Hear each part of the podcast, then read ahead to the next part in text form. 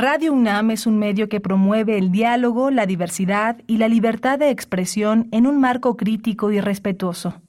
Los comentarios expresados a lo largo de su programación reflejan la opinión de quien los emite, mas no de la radiodifusora. Radio UNAM presenta Prisma RU. Una mirada universitaria sobre los acontecimientos actuales. Prisma RU. Relatamos al mundo.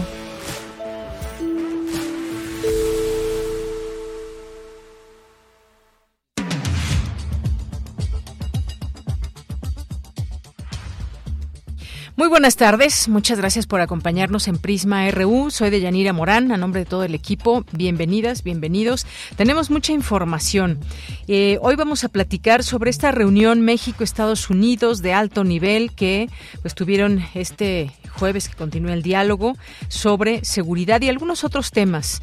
Eh, ¿A qué se comprometen de uno y otro lado? Vamos a platicar y analizar este tema con el maestro Alan García Huitrón, experto en criminología y temas de seguridad Reconocen temas como la extradición de Ovidio Guzmán, eh, se habló del tema también del fentanilo, la seguridad, lo que dijo el presidente también hoy por la mañana de pues estos muros que se siguen levantando, eh, qué implica todo esto, cómo resolver problemas que pues atañen a una frontera en común. Y si vemos hacia hacia el sur, pues también hay otros países involucrados en ese tema de la migración, por ejemplo. Pero vamos a, platicar con él en un momento más.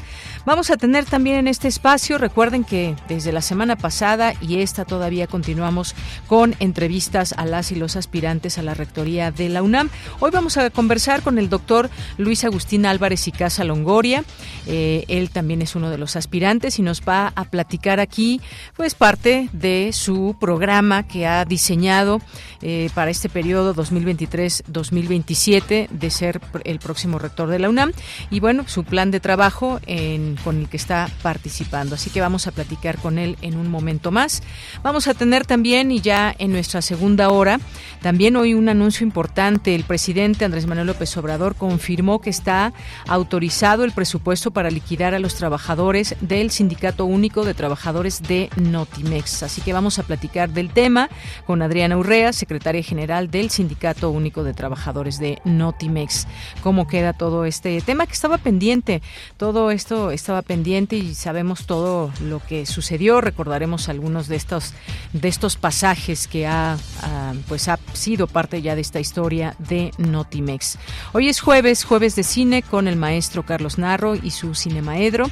Vamos a tener también la información internacional que pues hay varias cosas ahí en lo internacional. Entre otras cosas hasta parecería una una nota no tan seria, pero vaya que lo es, el tema de las chinches allá en París, Francia. Pero aquí también tenemos información sobre el tema que en un momento más le daremos a conocer. Pues esto es parte de lo que tenemos hoy. Eh, escríbanos a nuestras redes sociales en X, nos encuentran como arroba Prisma RU y en Facebook como Prisma RU. Bien, pues desde aquí relatamos al mundo.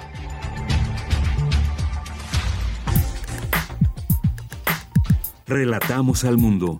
Relatamos al mundo.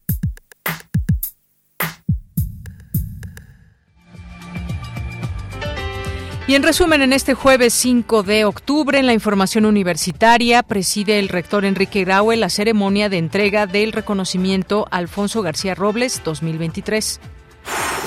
El doctor Píndaro Díaz Jaimes asumió la dirección del Instituto de Ciencias del Mar y Limnología de la UNAM para el periodo 2023-2027 como parte de los compromisos de la UNAM por contribuir a la solución de las problemáticas en México, se lleva a cabo el sexto Congreso de la Escuela Nacional de Ciencias Forenses. En los temas nacionales, este jueves se realiza el diálogo de alto nivel en materia de seguridad México-Estados Unidos en Palacio Nacional.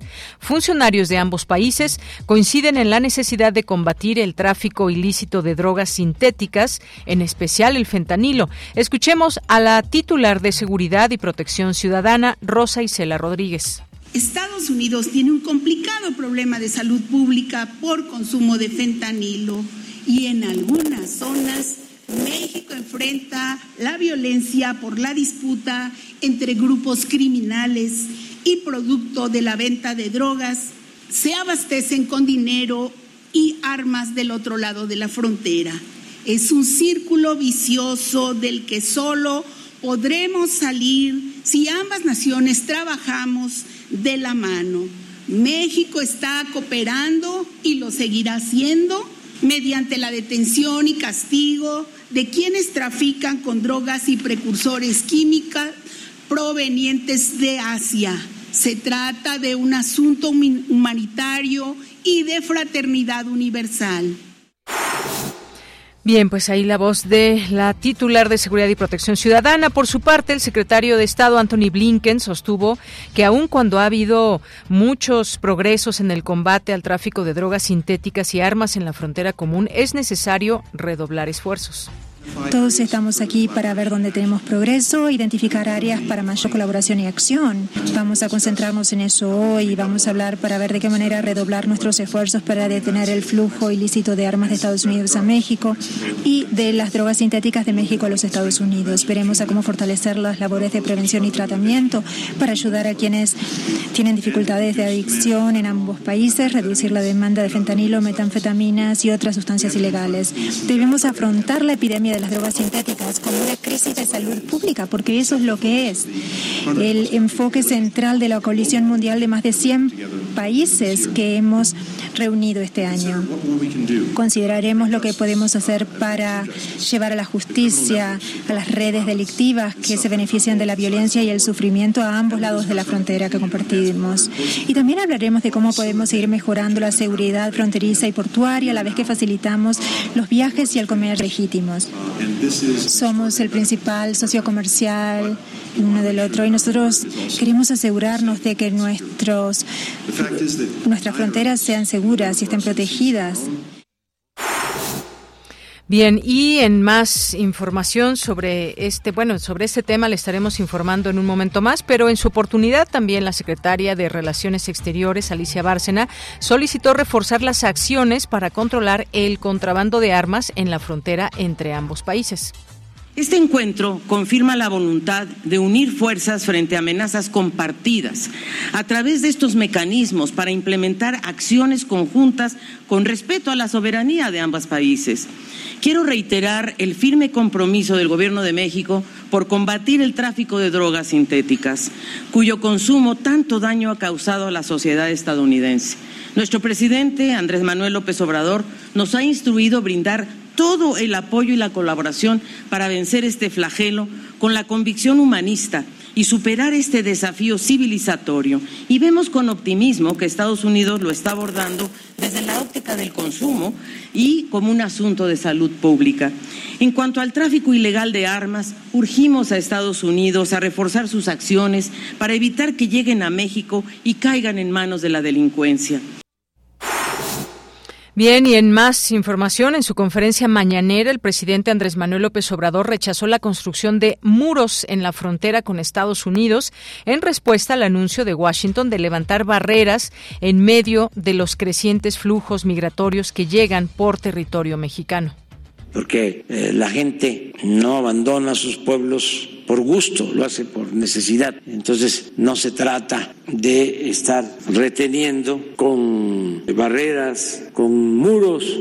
Yo creo que vamos a tratar este asunto también. Este, y yo mañana voy a hablar del tema de esta propuesta que se dio a conocer el día de ayer para permitir la construcción de un muro en la frontera, que es contrario a lo que venía sosteniendo el presidente Biden. Es hasta ahora el único presidente que no ha construido un muro. No está todavía construido. Es una propuesta, este, yo entiendo que hay fuertes presiones de los grupos políticos de extrema derecha en Estados Unidos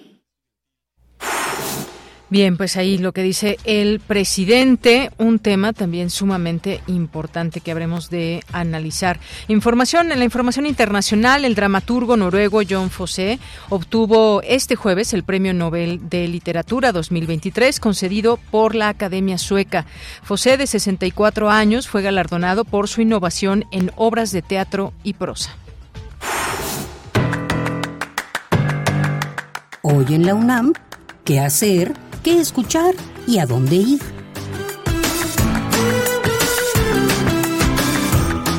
Hoy es jueves de Gaceta UNAM y en su portada nos presenta el tema 30 años de la UNAM en Juriquilla. Descubre el pasado, presente y futuro de esta dependencia universitaria, que al igual que el Instituto de Neurobiología de la UNAM, cumplen tres décadas de su fundación. Entidades que representan nuevas alternativas para aspirar a un mejor futuro. Además, conoce los detalles de la Fiesta de las Ciencias de la Tierra, que después de tres años de ausencia debido a la pandemia de COVID-19, regresó con el tema Geodiversidad y Geopatrimonio. Conozcamos nuestro territorio, realizado en la Alameda de Santa María la Ribera. Los detalles de este y otros temas los podrás encontrar en la Gaceta de la UNAM del jueves 5 de octubre, disponible en el sitio oficial www.gaceta.unam.mx. No te puedes perder una emisión más de la serie radiofónica Revista de la Universidad, que en esta ocasión nos presenta el tema La muerte del padre. Sintoniza hoy y todos los jueves el 96.1 de frecuencia modulada en punto de las 16 horas después del corte informativo. La sala Julián Carrillo de Radio UNAM te invita a la función de la puesta en escena Shakespeare, desde la ópera Amor, Pasión, Traición un recorrido por sus tragedias a partir del bel canto. Hamlet, Gertrudis, Romeo y Julieta, Otelo, Desdémona y Macbeth, personajes arquetipos instaurados en el inconsciente colectivo y planteados ahora desde el canto operístico. Disfruta de esta puesta en escena bajo la dirección de Sergio Cuellar, que se presentará hoy, en punto de las 20 horas, en la sala Julián Carrillo de Radio UNAM. La entrada es libre y el aforo limitado.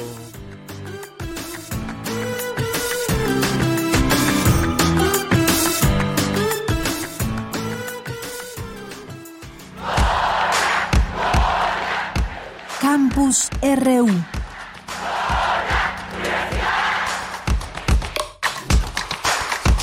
Entramos a nuestro campus universitario y todo este tema de las famosas chinches que han, eh, pues hemos estado informando al respecto. Ayer hablamos con una doctora de veterinaria que nos decía que habían encontrado insectos y los habían puesto en algunos frascos para, pues, comprobar el tipo de, de insectos que hay en algunas zonas de Ciudad Universitaria que se presta porque, pues, es un lugar donde hay mucha vegetación.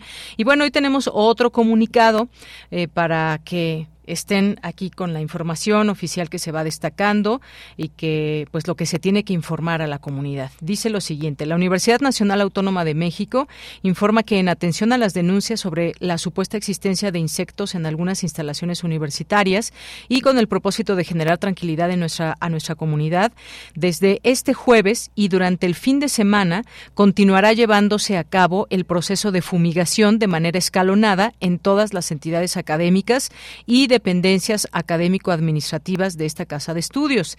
En razón de lo anterior, algunos planteles han decidido suspender las actividades académicas de manera presencial, en tanto que en otras entidades las clases se efectuarán por vía remota. Se pide al alumnado esté atento a las informaciones e indicaciones que sean emitidas por las autoridades de su facultad o escuela.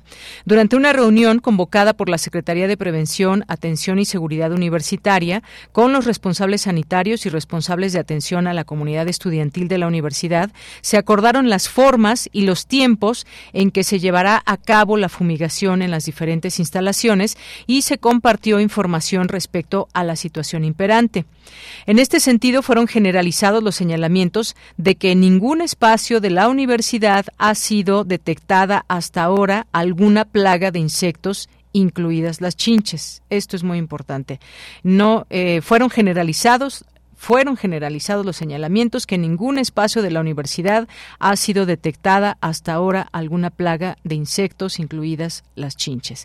Se reiteró asimismo que de las imágenes que han sido difundidas profusamente en las redes sociales, las picaduras que se muestran aparentan ser ocasionadas por las llamadas chinches de cama, las cuales no representan riesgos de transmisión de enfermedades infecciosas a los humanos.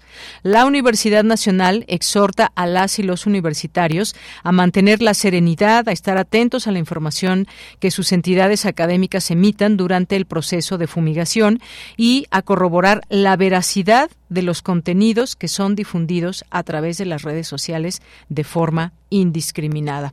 Como decían por ahí, en algún momento pues ha, habido más memes que chinches encontrados, pero bueno, aquí está esta información, que es la información oficial, que es lo que les podemos compartir desde nuestra universidad, que hasta el momento no ha habido alguna algo que deje constancia, algún video o algo que nos permita saber o nos permita constatar que hay una plaga de chinches, por ejemplo. No la hay hasta el momento, no ha sido detectada. Bien, pues pasemos ahora a más información de nuestra universidad con mi compañera Virginia Sánchez. Se lleva a cabo la ceremonia de entrega del reconocimiento Alfonso García Robles 2023. ¿Qué tal, Vicky? Muy buenas tardes. Hola, ¿qué tal, Bella? Muy buenas tardes a ti y al auditorio de Prisma RU. Este reconocimiento a Alfonso García Robles en honor del Premio Nobel en 1982 por su contribución al desarme nuclear y que se otorga a las personas y organizaciones que procuran aliviar el calvario de la población migrante, se estableció desde 2017 para visibilizar y agradecer el trabajo de quienes trabajan a favor de esta comunidad y como una manifestación de los valores y aspiraciones de la UNAM, como un recordatorio del esfuerzo colectivo para construir un mundo más justo y menos desigual. Así lo señaló el rector Enrique Graue al presidir la ceremonia de entrega del reconocimiento Alfonso García Robles 2023. Escuchemos. Esta distinción a personas, organizaciones o redes de colaboración es hoy en día más vigente que nunca. Es indudablemente un gesto de aliento y reconocimiento a quienes dedican muchos sus esfuerzos de vida para aliviar pesares e incertidumbres y así mejorar la condición de las y los migrantes. Es un agradecimiento de la Universidad de la Nación al esfuerzo, solidaridad, profesionalismo y vocación de servicio de quienes han sido y hoy son galardonados. Es también una oportunidad para dimensionar la responsabilidad que todos tenemos hacia la mejor solución de este problema que ya nos ha rebasado y ante el cual es urgente actuar en todos los frentes. El reconocimiento a Alfonso García Robles es tanto una manifestación de los valores y aspiraciones de la Universidad de la Nación como un recordatorio de la importancia del esfuerzo colectivo para construir un mundo con mayores oportunidades, más justo y menos desigual. Y bueno, pues el diploma y medalla Alfonso García Robles 2023 se otorgó a el Centro Romero en la comunidad de inmigrantes y refugiados de la ciudad de Chicago al portal Acceso Latino ORG de la Fundación Carlos Slim por su contribución a la difusión de información y creación de herramientas de asistencia, a la Asociación Abogados por los Derechos Civiles por su contribución en la defensa de los derechos humanos y de representación de minorías técnicas raciales de diversidad sexual en estatus migratorios en Estados Unidos a la organización colectiva Akeu Pagana Utawe por su contribución a la integración socioeconómica armónica y responsable de miles de inmigrantes y promover el enriquecimiento cultural de la sociedad en Quebec, Canadá. A Norma Romero Vázquez, activista, conferencista y defensora de los derechos humanos e integrante por más de 20 años del grupo comunitario conocido como Las Patronas, por sus acciones a favor de la Defensoría de los Derechos de los Migrantes de México y Centroamérica. A la Casa Marianela por su labor que ayuda humanitaria de gran impacto en la vida de hombres, mujeres y niños diversos de diversas nacionalidades en Austin, Texas. De ya, pues esto es lo que escuchamos en esta ceremonia de reconocimiento, de entrega de reconocimiento del Punto García Robles 2023. Bien, Vicky, muchas gracias y buenas tardes. Buenas tardes. Bien, vamos ahora con Dulce García. Se realiza en la UNAM el sexto Congreso de Ciencias Forenses. ¿Qué tal, Dulce? Muy buenas tardes.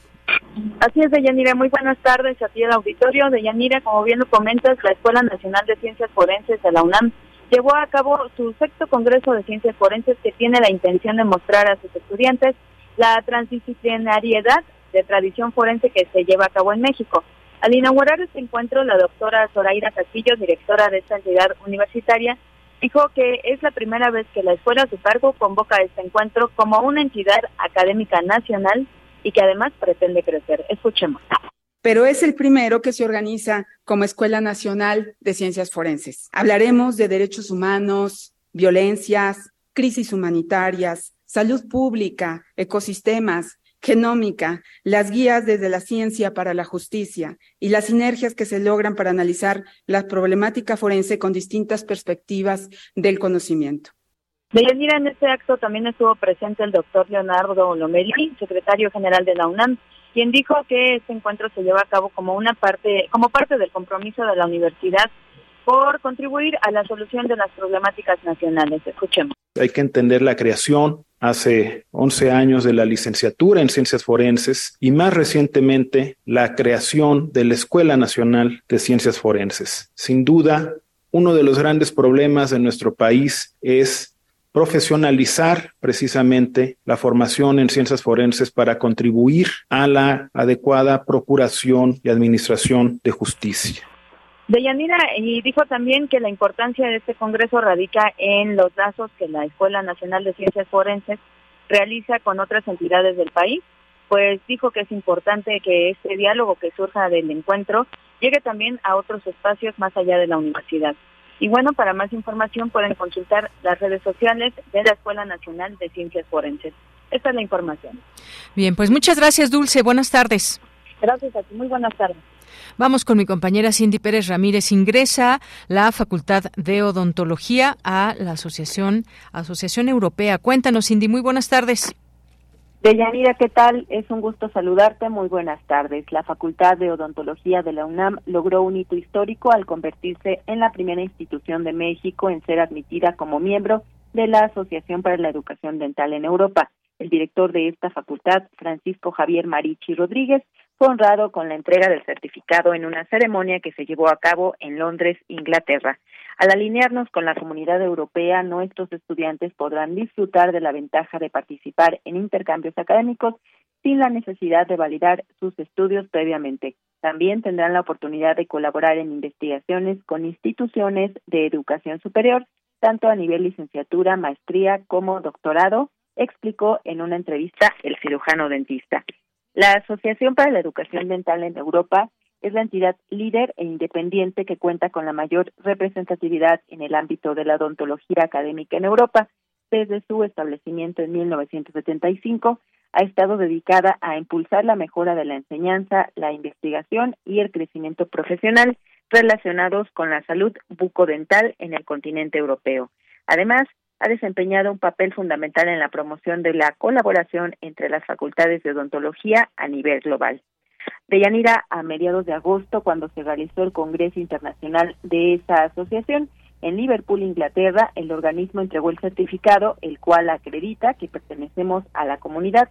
Ahora lo que sigue es afianzar la actualización del plan de estudios para obtener un nuevo certificado a fin de trabajar con el programa Erasmus, que consiste en becas para estudiantes del mundo financiado por la Unión Europea.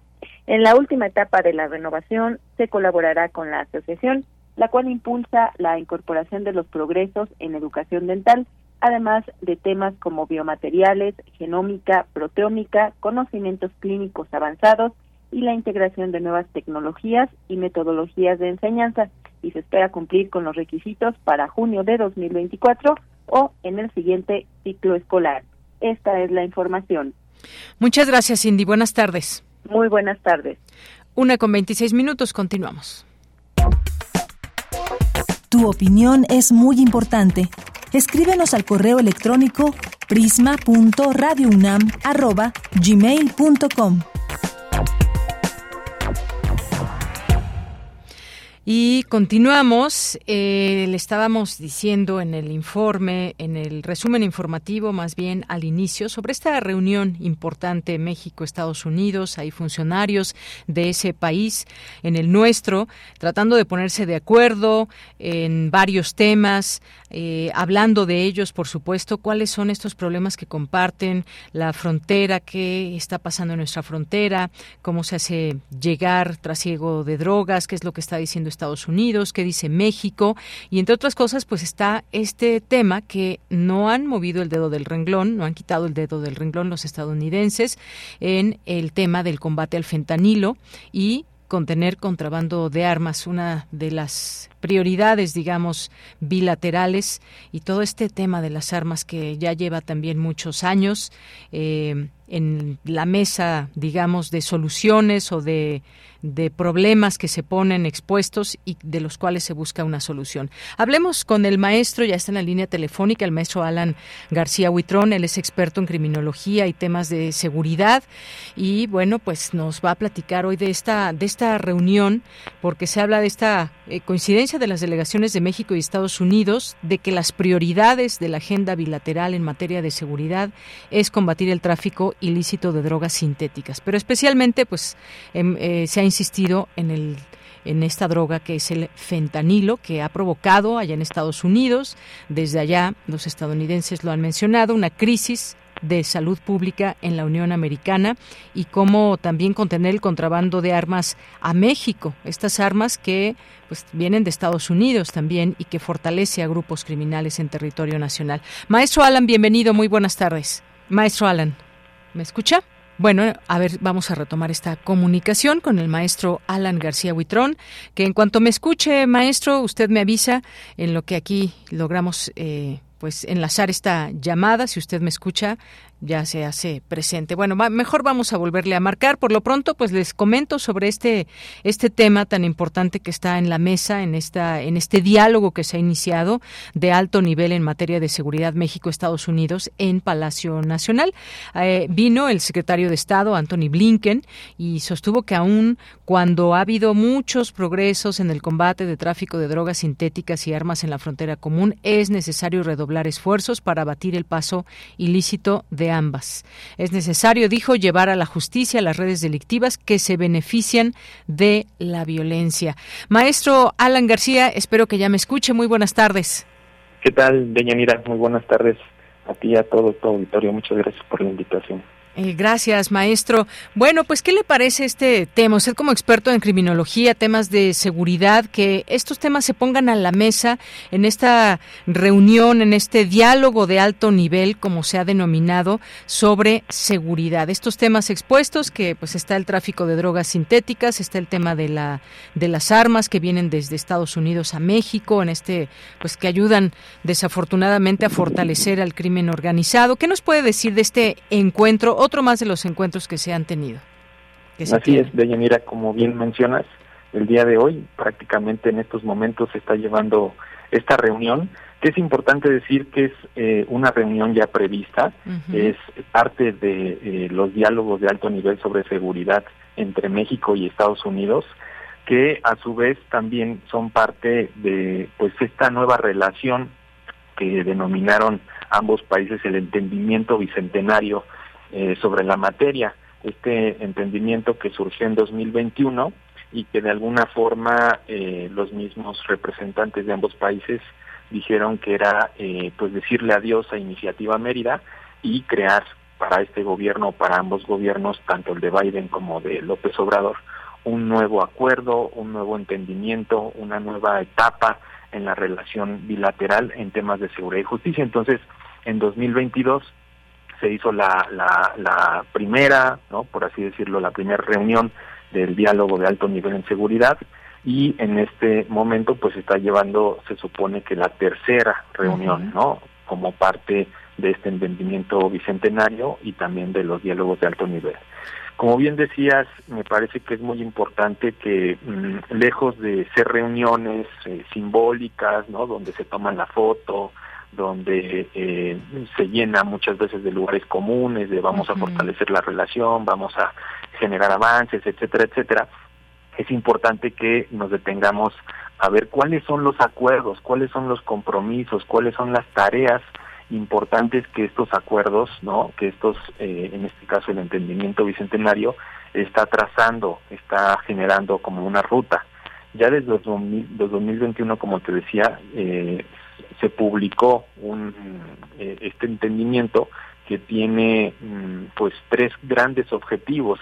y en cada uno de ellos se proponen diversas estrategias y acciones como muy concretas, indicadores, diríamos, desde, desde la política pública, ¿no?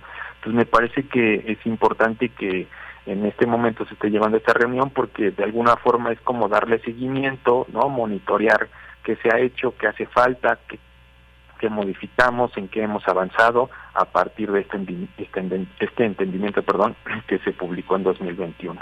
Efectivamente, eso es una continuidad de distintos acuerdos que se van tomando, pero pues yo decía, no quita el dedo del renglón Estados Unidos en el tema del fentanilo, ahora que pues bueno, se ve ya este problema, los efectos que, que, está viendo, y pues sí, un problema que les compete a ambos eh, países y sobre todo, pues como usted decía, no llegar a esos mismos lugares comunes, vamos a seguir combatiendo, hay eh, pues también estas conferencias o estos eh, diálogos frente a medios de comunicación, sino realmente cómo, cómo se puede seguir mejorando la seguridad fronteriza. Y esto nos lleva, este maestro, sin duda alguna, a otros temas, porque no solamente es este, sino es, pues entra el tema de la migración, por ejemplo.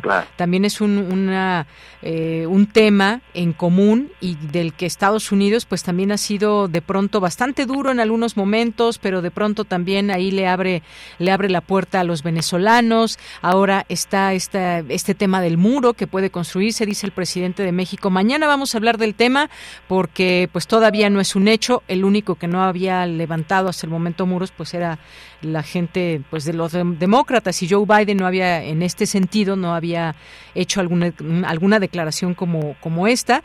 Así que pues todo va unido en esta en esta situación, estos problemas, maestro.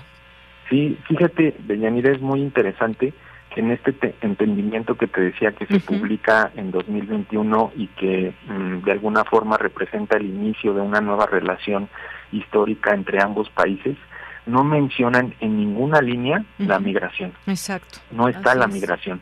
Están, como te decía, tres objetivos. El primero de ellos tiene que ver con la salud pública, en particular, como ya se ha mencionado, el combate ¿no? al tráfico de drogas, en particular al fentanilo.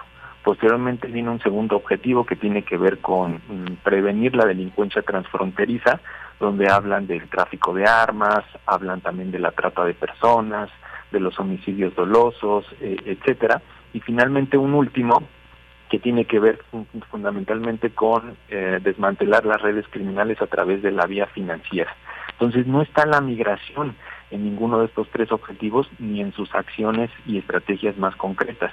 Yo lo que digo es que la migración eh, de alguna forma se convierte en uno de los obstáculos más fuertes para, para hacer más efectiva la relación bilateral.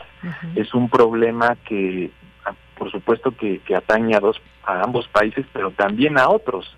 O sea, la migración, por ejemplo, que viene de Centroamérica, que viene de otros países, pues de alguna forma impacta ¿no? en las relaciones bilaterales y genera en muchas ocasiones, como bien decías, pues discursos o posicionamientos radicales que impiden que se avancen en temas o en otros temas como precisamente decíamos el tráfico de drogas o el tráfico de armas. La migración me parece que es uno de los asuntos que eh, eh, trasciende no en muchas en muchas ocasiones la relación bilateral porque incluye a otros países incluye otras problemáticas no necesariamente de seguridad sino también sociales económicas de derechos humanos. Entonces es interesante que no que no esté la migración en este entendimiento bicentenario. Claro porque pues son problemas que deben estar también eh, unidos les preocupa su frontera y la frontera pues también tiene que ver con que qué pasa con todo ese flujo migratorio que no puede llegar a Estados Unidos y que, pues sí, efectivamente debe haber quizás un flujo de, migrantes de una manera en que ambos países estén de acuerdo, pero no solamente cerrar la frontera y ya, porque pues es muy porosa, como se ha mencionado, y sí preocupa que este no sea uno de los temas que esté en conjunto con el de la salud pública. Incluso, pues ya se habló de, eh, de Ovidio Guzmán, el fiscal general de Estados Unidos, Jerry Garland, agradeció expresamente esa reciente extradición, la cual calificó calificó de un símbolo poderoso en la colaboración bilateral. Reconoce que en México las Fuerzas Armadas y corporaciones de seguridad han sufrido bajas en su lucha contra el narcotráfico, por lo que reconoció su sacrificio. Pero nos vamos a esto mismo. ¿De qué se tratan estas reuniones? ¿Es un poco caer en los lugares comunes? ¿Vamos a seguir trabajando juntos? ¿Cuáles son realmente las acciones que se van a llevar a cabo tanto de uno como de otro de otro país, porque parecería que hay una exigencia de Estados Unidos, una aceptación de contribuir del gobierno mexicano, pero pues pasan luego los meses, los años y seguimos teniendo los mismos problemas, maestro. Claro, sí, sí, sí, desafortunadamente muchas muchas veces estas reuniones, como decíamos, solamente se convierten en algo simbólico, ¿no? De hecho, en, en octubre pasado, cuando fue la segunda reunión de estos diálogos de alto nivel en seguridad, el propio secretario de Estado de, Estados Unidos, eh, Blinken, que nuevamente está está con nosotros, dijo expresamente que sí había dado, eh, habían generado avances respecto al 2021 y estos objetivos, pero que todavía eran insuficientes. Sí, de hecho, en, octubre de, de, ese año, del año pasado, se publicó por ambos países un documento en el que supuestamente dicen en qué rubros se han avanzado, eh, cuáles son todavía los pendientes, etcétera. Pero en muchas ocasiones, eh, digo, mm, podríamos advertir ahí como como si se estuviese repitiendo un poco la lógica de Iniciativa Mérida.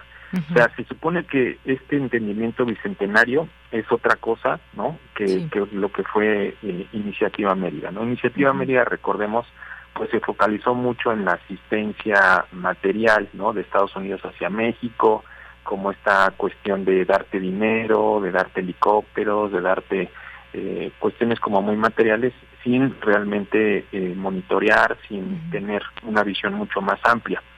Esta, este entendimiento eh, si uno mira los objetivos digo independientemente de lo que ya decíamos de que la migración no está pues intenta ser un poquito más integral, intenta eh, eh, incluir temas como variados, pero los resultados, por lo menos los que se publicaron en el año pasado, pues dan mucho que desear, todavía generan como mucha incertidumbre, porque en muchas ocasiones como que replican esta lógica de la iniciativa Mérida, ¿no? De eh, detuvimos a tantas personas, eh, decomisamos tantas drogas, o sea, como esa lógica punitiva que sabemos desde Iniciativa Mérida que no, no dio resultado. Los propios norteamericanos, cuando se dio esta publicación del nuevo entendimiento, dijeron, bueno, sí, en efecto, Iniciativa Mérida pues no, no logró sus resultados, en México hay más violencia, hay más ahora tráfico de drogas como el fentanilo en Estados Unidos, entonces me parece que es, un, es una buena oportunidad estos objetivos para realmente eh, traducirlos en indicadores y, darles un seguimiento.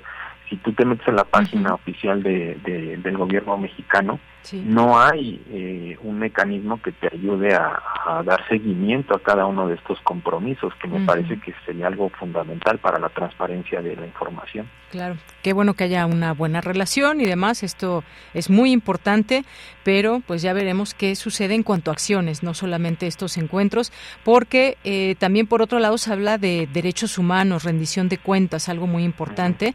Esto lo dijo el secretario eh, Anthony Blinken, urgió a fortalecer el Estado Estado de Derecho, la rendición de cuentas y los derechos humanos para enfrentar los retos en materia de seguridad entre México y Estados Unidos, que es un tema importantísimo por cómo suceden muchas cosas en nuestro país referentes cuando hablamos del crimen organizado, pues a veces una, algunas o muchas de estas prácticas que se han vuelto muy fuertes a comparación de otros momentos. Bueno, creo que siempre han estado, hemos estado desafortunadamente ligados a un, a un tema de violencia de pronto que puede ser hasta extrema entre grupos de cárteles, pero que también ya están siendo afectadas las personas eh, de, pues las personas civiles, maestro Alan. Con esto, pues terminaríamos este, este último comentario.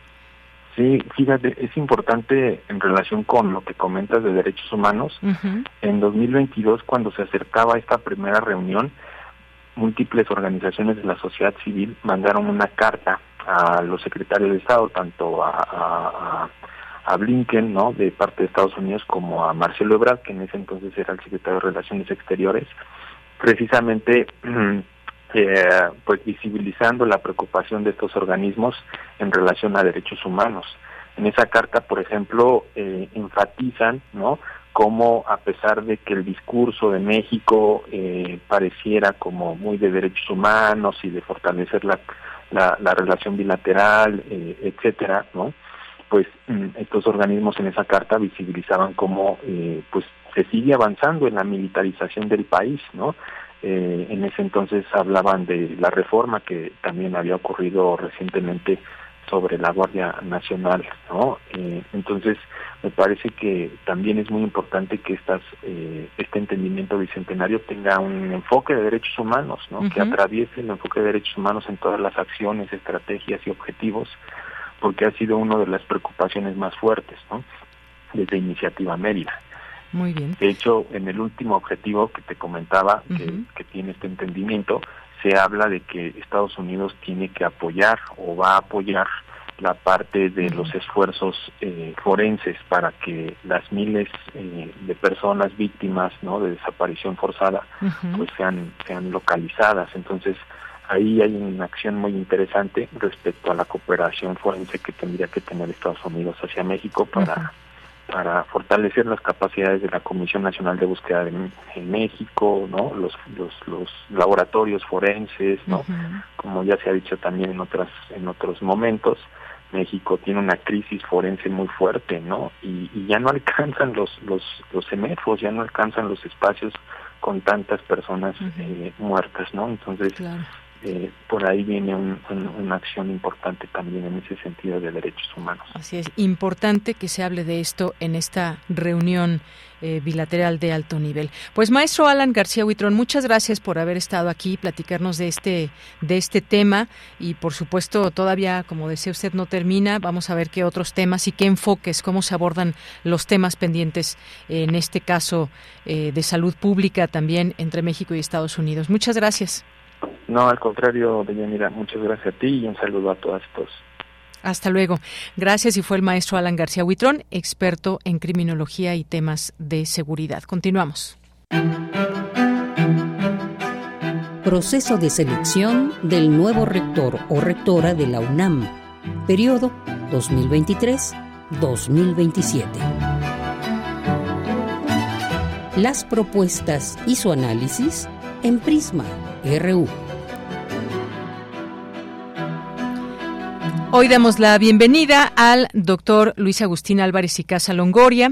Él obtuvo el título de ingeniero mecánico electricista y el grado de maestro en ingeniería eléctrica, ambos con mención honorífica en la Facultad de Ingeniería por la de la UNAM. Es doctor en ingeniería mecánica por la Universidad de California en Berkeley, donde también realizó una estancia postdoctoral.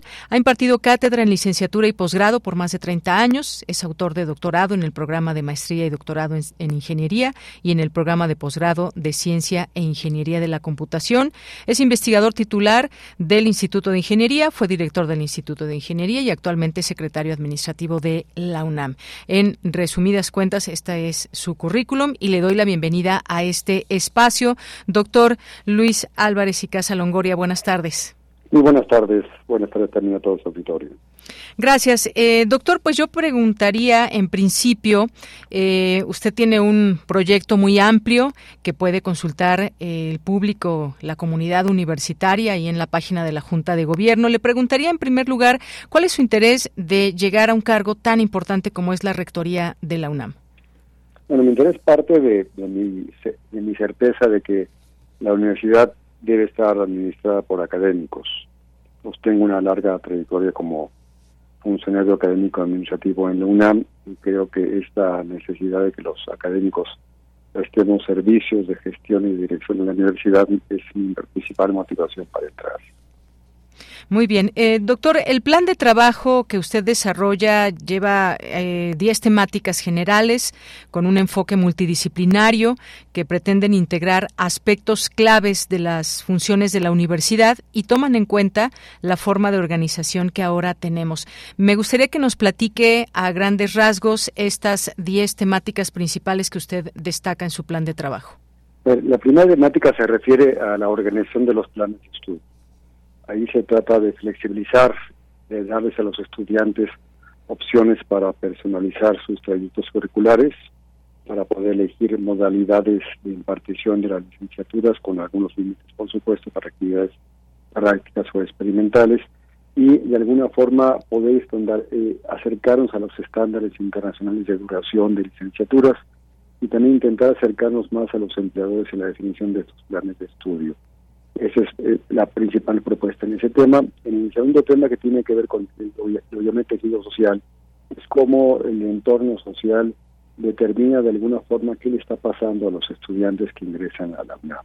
En particular me preocupan más los del bachillerato.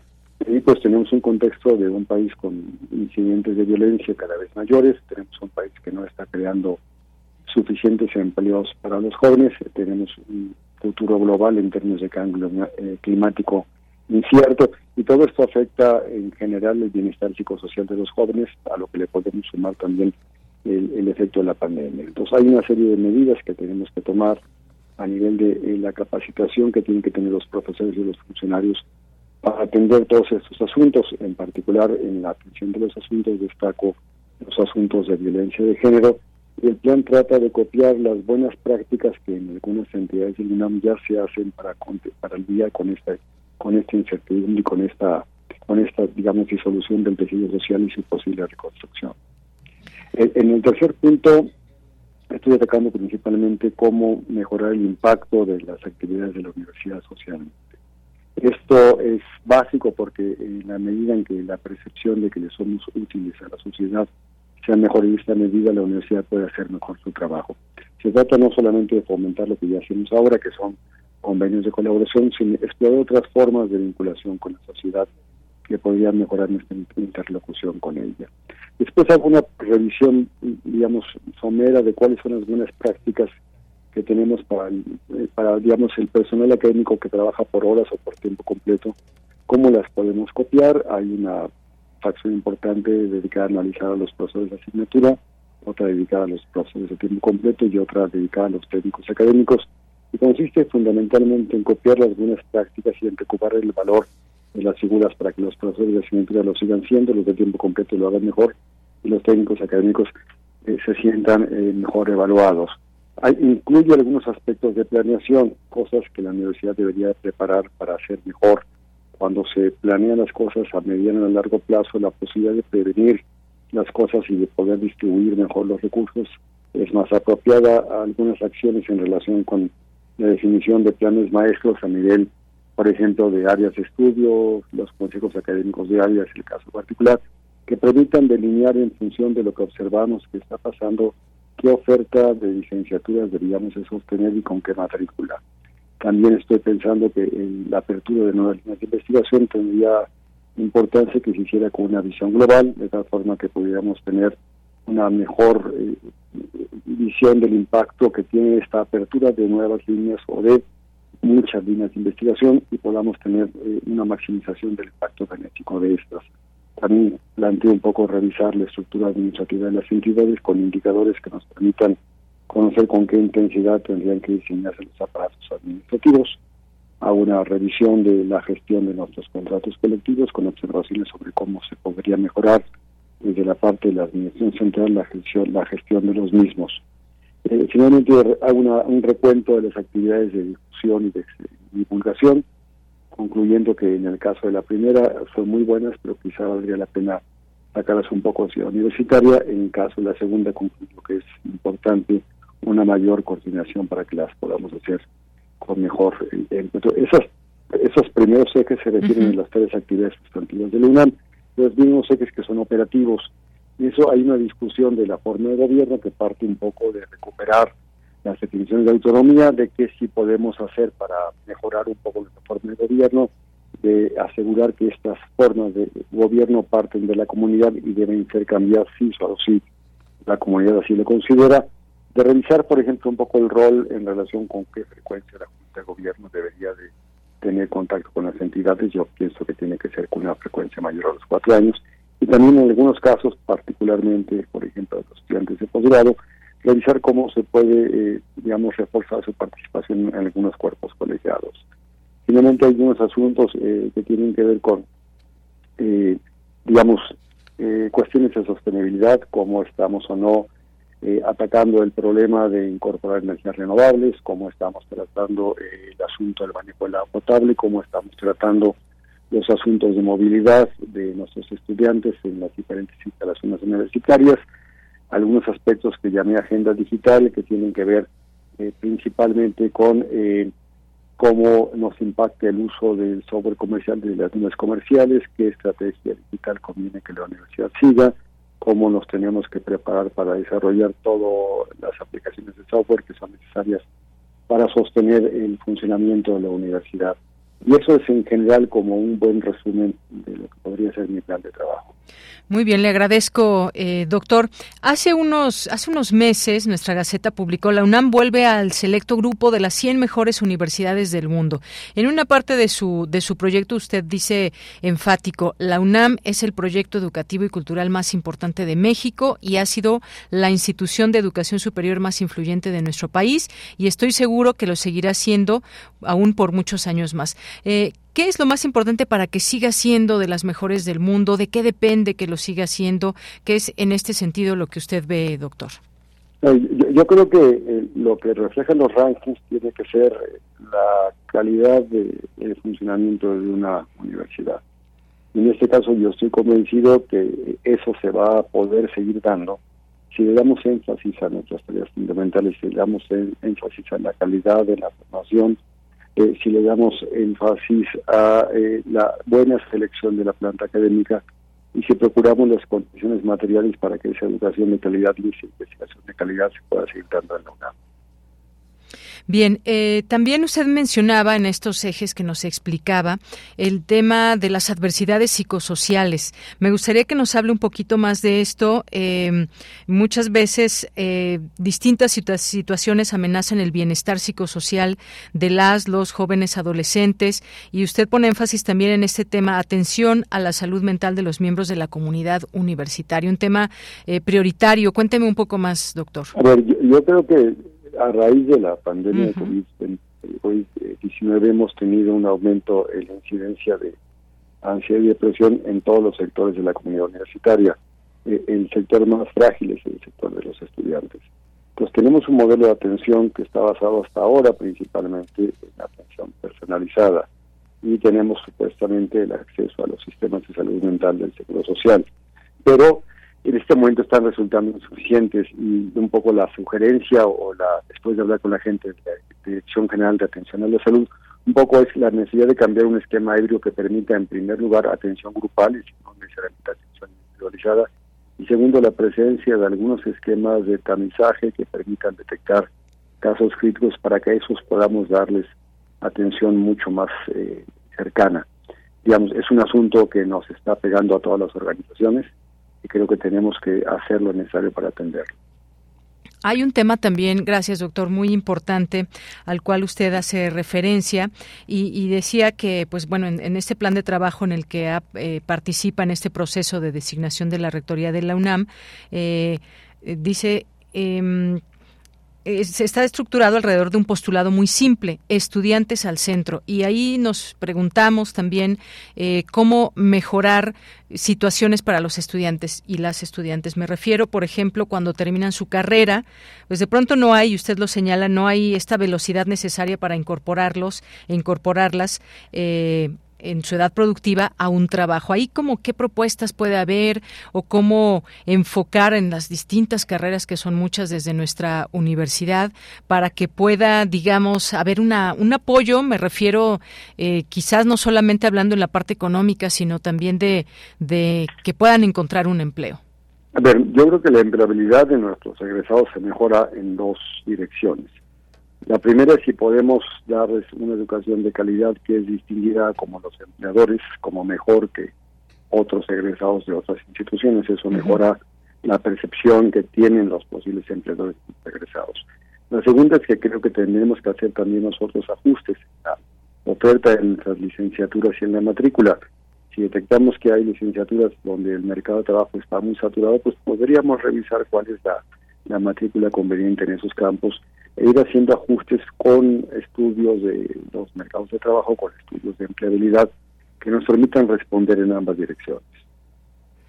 Muy bien. Y también hay un tema muy importante que usted destaca, que es este de los conflictos sociales y violencia en la comunidad universitaria. Hablaba usted también de la violencia de género. Eh, ¿Cuál es específicamente lo que usted ve en esta parte para la comunidad universitaria? Bueno, lo, mejor en todos los casos sería eh, procurar una cultura de prevención. lo mejor sería que la cultura de la de, convivencia en la universidad es una cultura de respeto a todas las formas de ser. Eso garantiza, si la tenemos, la no existencia de la violencia. Cuando se da violencia, porque a veces es inevitable, lo que tenemos que hacer es tratarla de la mejor manera posible. Y esto implica casi siempre una respuesta rápida frente a los incidentes y una respuesta apropiada, es decir, tiene que haber una respuesta que tenga relación con la intensidad de la falta y eso es en particular cierto para asuntos de violencia de género. Ahí tenemos, digamos, por algún lado la necesidad de mejorar el tiempo de respuesta de los asuntos que involucran estudiantes y por otro lado contender con el problema de cómo tratar con los trabajadores administrativos y académicos en el contexto de las reglas que nos determinan los contratos colectivos de trabajo que no siempre ayudan para que ese tratamiento sea apropiado. Entonces tenemos que trabajar en las líneas de atención tanto con los sindicatos titulares como en la exploración de otros posibles medios para conseguir estos fines, que es reaccionar rápido y de manera apropiada a las cometen. Muy bien. Bueno, pues y por último cerraría con esto, de lo cual usted también se refiere, que tiene que ver con la movilidad de la comunidad universitaria. En este aspecto, ¿qué es lo que propone, doctor? A ver, en términos de movilidad, lo que hemos observado, eh, digamos, hay dos grandes horizontes. Uno es la movilidad de, la, de los estudiantes de los planteles universitarios.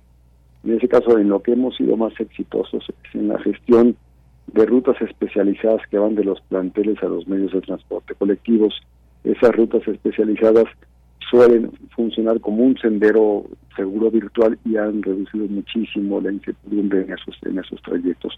Creo que es una alternativa que tenemos que seguir explorando.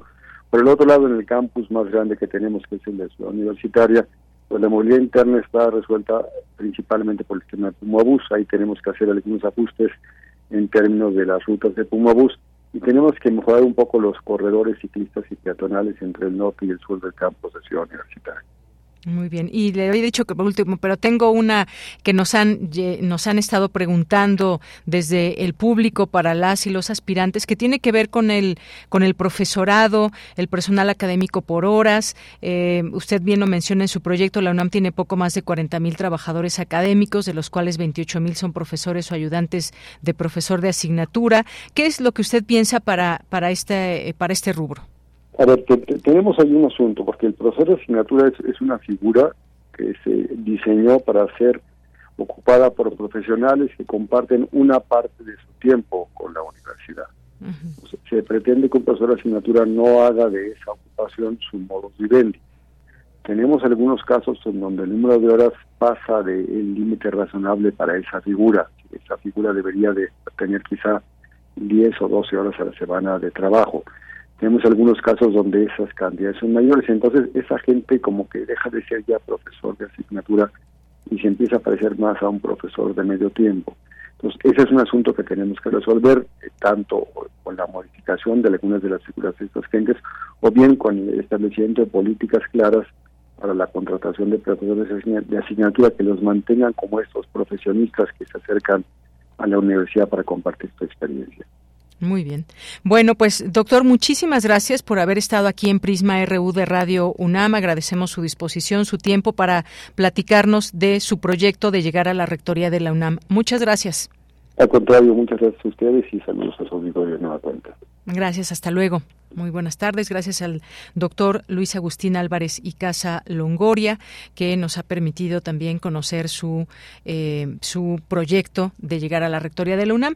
Y bueno, si ustedes se metan a la Junta de Gobierno, ahí están todos los, los proyectos de las y los aspirantes. Y hay un comunicado en el que se puede leer y que está dirigido a la comunidad universitaria y dice, la Junta de Gobierno informa que realizará reuniones virtuales el día 5 de octubre, o sea, hoy con los y las integrantes en entidades académicas que se encuentran en la zona metropolitana de la Ciudad de México, eh, pero fuera de Ciudad Universitaria, para conocer la opinión de la comunidad con motivo del proceso de nombramiento de la persona titular de la Rectoría, entre las que se incluyen Facultad de Artes y Diseño, la Facultad de Enfermería y Obstetricia, Facultad de Música, planteles de las Escuelas Nacionales Preparatorias y del Colegio de Ciencias y Humanidades y programas universitarios.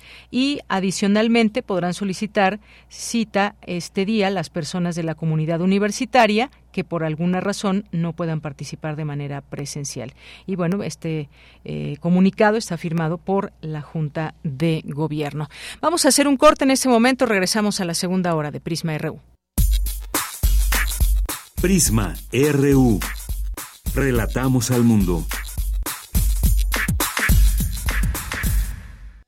96.1 de frecuencia modulada. 860 de amplitud modulada, transmitiendo desde Adolfo Prieto 133 en la Colonia del Valle. Escúchenos en nuestra página web radio.unam.mx. Radio UNAM, experiencia sonora.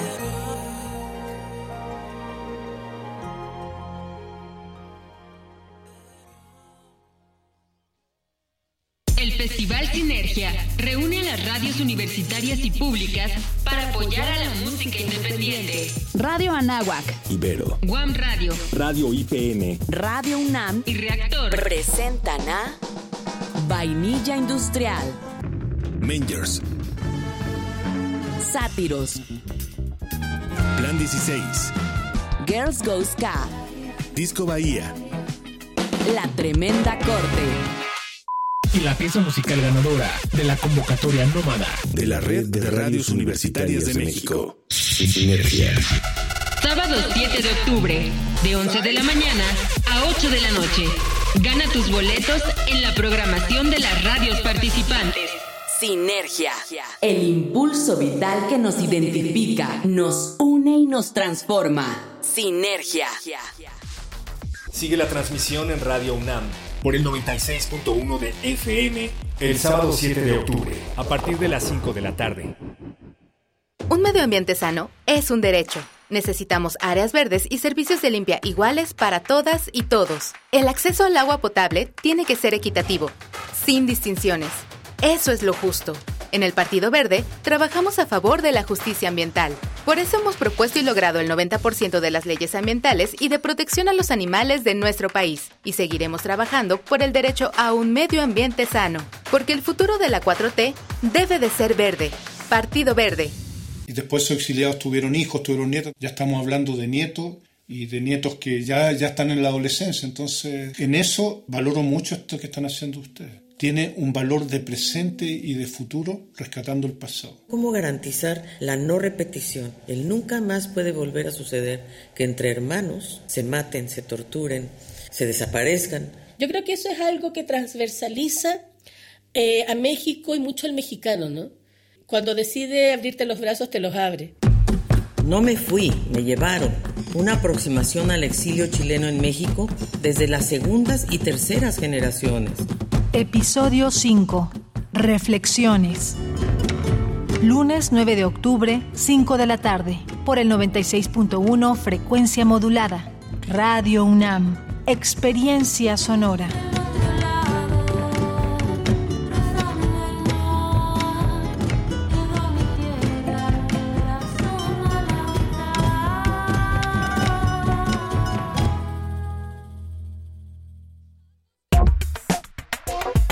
Opinión es muy importante. Escríbenos al correo electrónico prisma.radiounam@gmail.com.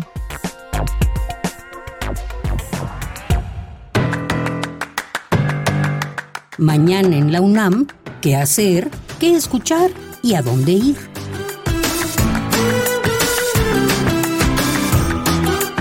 En el marco de las actividades del 80 aniversario del Instituto de Geografía de la UNAM, se llevará a cabo el Pumatón Universitario 2023, que tiene como objetivo contribuir a la mejora de la salud, la práctica deportiva y el impulso a la cultura física universitaria, así como fomentar prácticas sociales y eventos deportivos identitarios. La cita es el próximo domingo 29 de octubre, en punto de las 9 horas en el Estadio Olímpico Universitario. Para mayores informes consulta la convocatoria completa en el sitio oficial deporte.unam.mx. Te recomendamos la serie radiofónica En Recuerdo de Raquel, selección de programas de la serie Museos en el Aire de Raquel Tibol. El programa seleccionado para hoy jueves 5 de octubre se titula Museo de Arte Moderno. Miro, la serie completa de Museos en el Aire puede consultarse en el sitio oficial radiopodcast.unam.mx. Disfruta de la serie En Recuerdo de Raquel, que se transmite todos los martes y jueves en punto de las 17 horas por el 96.1 de FM. Chihiro es una niña de 10 años que viaja en coche con sus padres. Después de atravesar un túnel, llegan a un mundo fantástico en el que no hay lugar para los seres humanos, solo para los dioses de primera y segunda clase. Cuando Chihiro descubre que sus padres han sido convertidos en cerdos, ella se siente muy sola y asustada. Esta es la premisa de la cinta El viaje de Chihiro, que se proyectará mañana viernes 6 de octubre en punto de las 12 y 13 horas en el aula magna y foro experimental José Luis Ibáñez de la Facultad de Filosofía y Letras de la UNAM. La entrada es libre y el aforo limitado.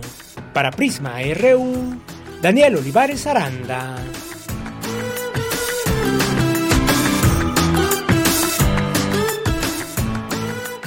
Estamos de regreso, dos de la tarde con siete minutos. Muchas gracias por estar sintonizando el 96.1 de FM y en www.radio.unam.mx, las plataformas a través de las cuales escuchan radio, como Tunin o la donde quiera que nos estén escuchando. Muchas gracias y les leemos con todo gusto. Jorge Morán Guzmán, gracias por su atención. Acorda lo expresado por el doctor Luis Álvarez. Creo que es un candidato, eh, un buen candidato a la rectoría. Gracias. Eh, Jorge, que también nos dice debemos estar muy, pero muy alertas sobre los resultados del diálogo de alto nivel entre México y Estados Unidos sobre seguridad. Sugiero invitar al doctor Betancourt para abundar sobre el tema. Gracias, Jorge.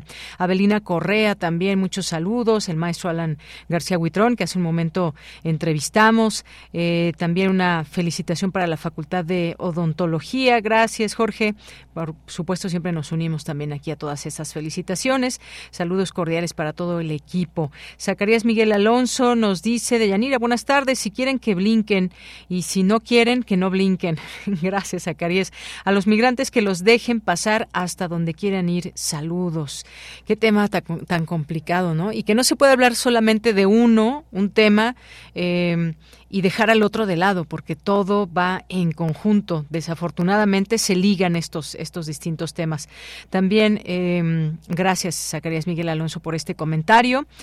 ¿Quién más está por aquí? Gabani, saludos. Lorenzo Sánchez nos dice, los escucho desde principios de enero por Radio UNAM en FM y se ha convertido en mi programa favorito. Un abrazo de ella y todo el equipo. Muchas gracias por informar. Pues qué bueno, Lorenzo Sánchez, gracias. Eres, digamos, de nuestros más nuevos radioescuchas, porque hay quien inició con este equipo desde hace, pues ya poco más de siete años. Muchas gracias, Lorenzo, y qué bueno que te quedaste en esta, en esta sintonía.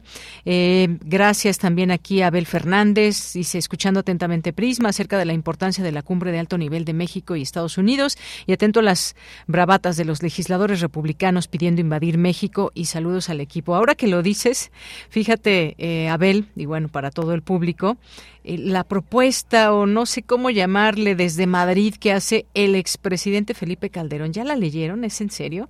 Dice aquí, el expresidente Felipe Calderón, quien gobernó México entre 2006 y 2012, propuso que la oposición encabezada por Xochitl Gálvez acuda a Estados Unidos y al ejército mexicano para plantearles que vigilen la legalidad de las elecciones generales de 2024. Según el ex, el ex eh, panista, la diplomacia estadounidense está muy ocupada con Ucrania y no es consciente del trancazo contra la democracia que ya está operando y que va a acabar carcomiendo los intereses vitales de Estados Unidos en la región. Bueno, de verdad no me río, pero hasta parece broma esto cuando él fue producto para muchos millones de mexicanos de un fraude. ¿Qué le parece? Que Estados Unidos y ejército vigilen elecciones en México. Bueno, me hiciste recordar este, este chiste. Perdón esta nota, Abel Fernández, en torno a lo que pide Calderón desde España, desde Madrid, a la oposición. ¿Qué tal? Bueno, ¿Quién más por aquí? Abelina Correa, gracias. Carlos Oropa Álvarez, muchas gracias también. A Guerrero, muy buena tarde. David Castillo manda muchos saludos y dice, cuídense mucho y por, favor no hagan caso de las chinches. Bueno, pues yo desde ayer dije, si alguien ha visto alguna chinche en Ceú, que nos mande una foto, pero que realmente se vea que es ciudad universitaria, porque pues lo que menos se han visto son chinches. No dudo que pueda haber alguna, pero así como que sea una plaga en nuestra universidad, bueno, hasta ahorita no hay elementos, ¿eh? no, no se trata de que lo pensemos, lo imaginemos y demás. Hasta ahorita no hay elementos para decir eso. Ángel Cruz también, muchos, muchos saludos. Ya tenía tiempo que no nos pasaba a visitar por Twitter o X. Ángel Cruz, muchos saludos. Gracias a Rosario Durán. Disculpe, ¿cuál es el motivo de su estancia en Ciudad Universitaria? Chincheramente no lo sé. Bueno, uno de los tantos memes que hay. Muchas gracias, Rosario Durán. Eh, Mónica Vieira también, muchas gracias feliz jueves, nos dice Rosario, gente madrugadora. Bueno, pues sí, algunos somos muy madrugadores, otros no tanto, pero bueno, muchas gracias. Ella se ve que sí es madrugadora y ya está con los ojos ahí a medio morir. Rosario Durán, muchas gracias. Bueno, Brenda, gracias eh, también a Fernando R. Les mandamos muchos saludos a todas las personas que nos están escribiendo y les seguimos leyendo con muchísimo gusto. Pero nos tenemos que ir a la información con mi compañera Cristina Godínez. Píndaro Díaz eh, Jaimes asume como director del Instituto de Ciencias del Mar y Limnología. Adelante, Cristina. Buenas tardes, Deyanira. Un saludo para ti y para el auditorio de Prisma RU. Al darle posesión del cargo, el coordinador de la investigación científica, William Lee Alardín, manifestó que el instituto puede y debe tener relevancia dentro del subsistema de la investigación científica en la docencia y en las ciencias marinas de nuestro país dijo que es responsabilidad compartida de la comunidad que su impacto siga siendo elevado y aprovechar las capacidades con que se cuenta.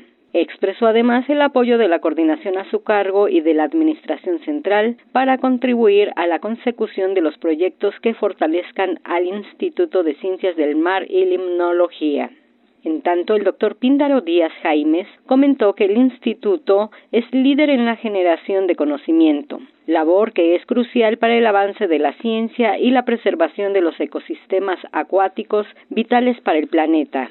Añadió que hoy se enfrentan grandes retos, entre ellos el cambio climático, la contaminación de los océanos y los cuerpos de agua interiores, la pérdida de biodiversidad y la sobreexplotación de los recursos.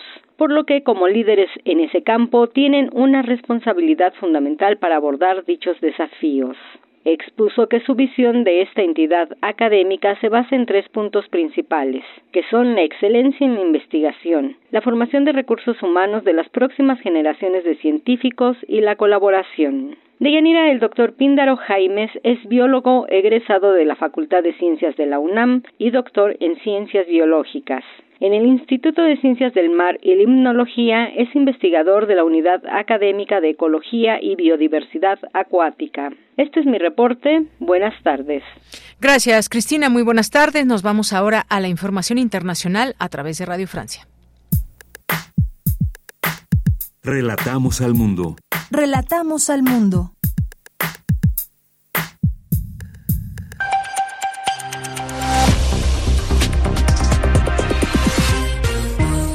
Bienvenidos a un nuevo informativo de Radio Francia Internacional. Es jueves 5 de octubre con Víctor Mathieu en el apartado técnico. Estas son las principales noticias de la jornada.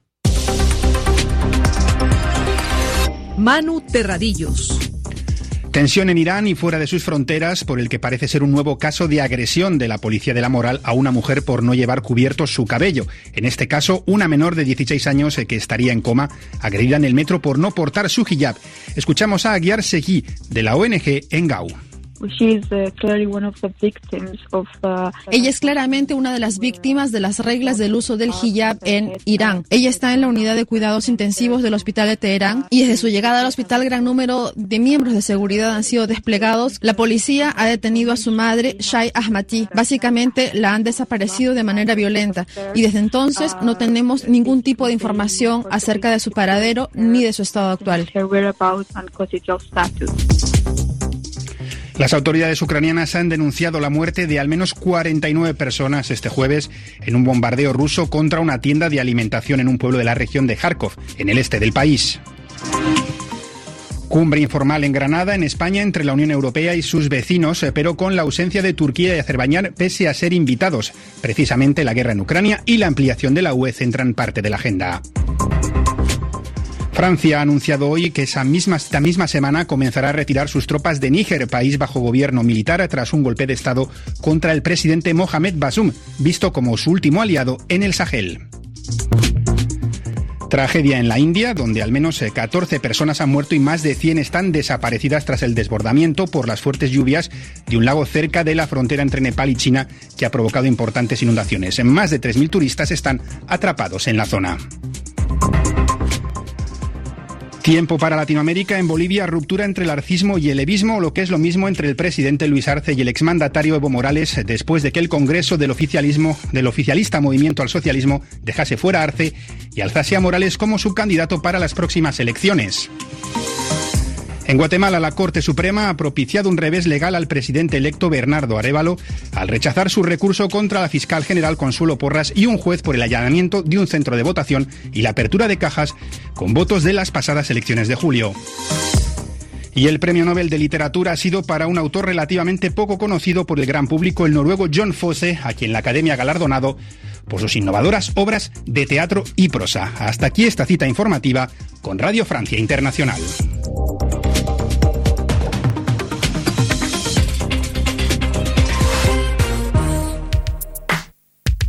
Prisma RU. Relatamos al mundo. Pues bien, ya como escuchábamos ahí en Radio Francia, la Academia Sueca concedió el Premio Nobel 2023 al escritor noruego John Fosse eh, justamente por sus obras de teatro innovadoras, su prosa que da ambos a lo indecible y aún más su radical reducción del lenguaje y su acción dramática que expresan las emociones humanas más poderosas de ansiedad e impotencia en los términos más simples. Es parte de lo que menciona la Academia Sueca para este escritor noruego John Fosse. Y bueno, pues otra de las cosas también que se ha dicho ahora con todo ese tema de las chinches en París, ahora me voy hasta París porque pues estas empresas de exterminio han hecho su agosto, como decimos aquí en México, ante el pánico de las chinches en Francia estos profesionales del combate contra las plagas han registrado un aumento del 60% de clientes por chinches entre marzo y septiembre, o sea que no es algo tan tan de ahorita, sino desde marzo ya habían, habían detectado mucho de este problema. Bueno, pues vámonos ahora a otras cosas, ya en los temas, en los temas nacionales. Hoy por la mañana el presidente destacó un consenso de, en, liquida, de liquidación de trabajadores de Notimex. Confirmó que se llegó a un acuerdo con los trabajadores de la agencia de noticias para liquidarlos. Y tenemos aquí ya vía telefónica a Adriana Urrea, ella es secretaria general del Sindicato Único de Trabajadores de Notimex. ¿Qué tal, Adriana? Buenas tardes. Sí, Adriana, ¿me escuchas? Sí, claro que sí, te ah, escucho. ¿Qué tal, Adriana? Buenas tardes. Buenas tardes, me da gusto saludarte. Igualmente, bueno, pues coméntanos sobre esto que dijo el presidente, no dio más detalles específicos sobre montos o de los que recibían los trabajadores, pero dijo que esto se logró después de un proceso de consenso entre las partes involucradas. Cuéntanos. Así es, mira, eh, pues bueno, hay que recordar que nosotros en la agencia de noticias llevamos una huelga desde hace ya eh, tres años, siete meses, que, debo decir que la huelga sigue vigente hasta el día de hoy, en tanto no se proceda con el decreto de extinción y propiamente pasemos a esa etapa, ¿no? Eh, después de tres años y de no lograr una eh, conciliación entre las partes, digamos, entre la dirección de Notimex y nosotros, no por la voluntad de, nosotros, que siempre hemos manifestado esta voluntad, eh, pues el, el, presidente tomó la decisión de, de, mejor cerrar esta agencia histórica que este año cumplía 55 años de existencia. Y bueno, pues eh, nosotros como trabajadores eh, de la agencia y sindicato eh, buscamos las diferentes maneras de pues tratar de convencer que no que no se procediera al cierre de, de, nuestra fuente de trabajo, ¿no? Y de un medio de comunicación público como Notimex, que era el medio público de mayor alcance no solo nacional sino a nivel internacional. Sin embargo, bueno, pues agotamos esos recursos en ese sentido y eh, pues al final la decisión fue que se va a extinguir porque un modelo de agencia de noticias no empata hoy con la política de comunicación de este gobierno, ¿no? Eh, en ese sentido, digamos, eh, y al, al ver la situación que, que, pues sale de nuestras manos y que ya es una decisión tomada, el mandato de las y los trabajadores en huelga y que son parte del Subnotimex, pues fue transitar por la mejor manera para tener las mejores garantías y que se respetaran los derechos en este proceso, ¿no? Cuando se anuncia la extinción en abril del año pasado, eh, comenzamos un, un, proceso de diálogo y conciliación directamente el sindicato con la Secretaría de Gobernación y la Secretaría del Trabajo, eh, incluida también la Presidencia de la República, y esto nos permitió, digan, digamos, finalmente llegar a un acuerdo eh, ponernos de acuerdo de qué es lo que se le iba a reconocer a los trabajadores. Eh, debo decir que se están reconociendo eh, todas las, las, las demandas y los derechos que tenían tanto el contrato colectivo de trabajo como los de ley. Se está haciendo un reconocimiento también a todo lo que se obtuvo durante el periodo de huelga y pues bueno, ya digamos nos pusimos de acuerdo en cómo se podría proceder. Hubo un compromiso desde ese inicio cuando se nos informó la decisión del presidente de que no se iba a mandar la iniciativa de decreto hasta que no eh, con los trabajadores construyéramos esta, eh, eh, estos acuerdos, ¿no? Esta forma de cómo liquidarlos. Se está cumpliendo, digamos, en ese sentido esta instrucción y por eso es que ahora se anuncia que, bueno, ya nos pusimos de acuerdo y ahora sí las dependencias van a impulsar la iniciativa de decreto que pasará al Congreso en las próximas días, semanas y pues ya se, se estará ejecutando y confiamos nosotros en que se cumplan esos compromisos que han quedado con la base trabajadora.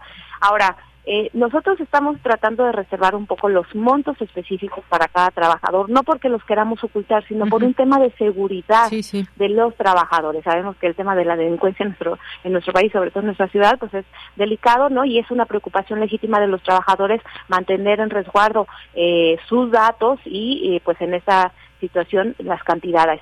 Pero debo decir que son cantidades que reflejan antigüedades, categorías, condiciones de trabajo, tanto para los trabajadores eh, que estábamos apegados a un contrato colectivo con todas las prestaciones, eh, como incluso trabajadores de confianza que tenían otras condiciones, se van a respetar cada una de estas eh, cuestiones. y bueno, pues eh, todo lo que establece por ley en el momento de una liquidación. Claro, bueno, pues una buena noticia en ese sentido, Adriana Urrea, como nos estás platicando, que se respete la antigüedad y bueno, pues una serie de cosas que, eh, que ya han acordado previamente.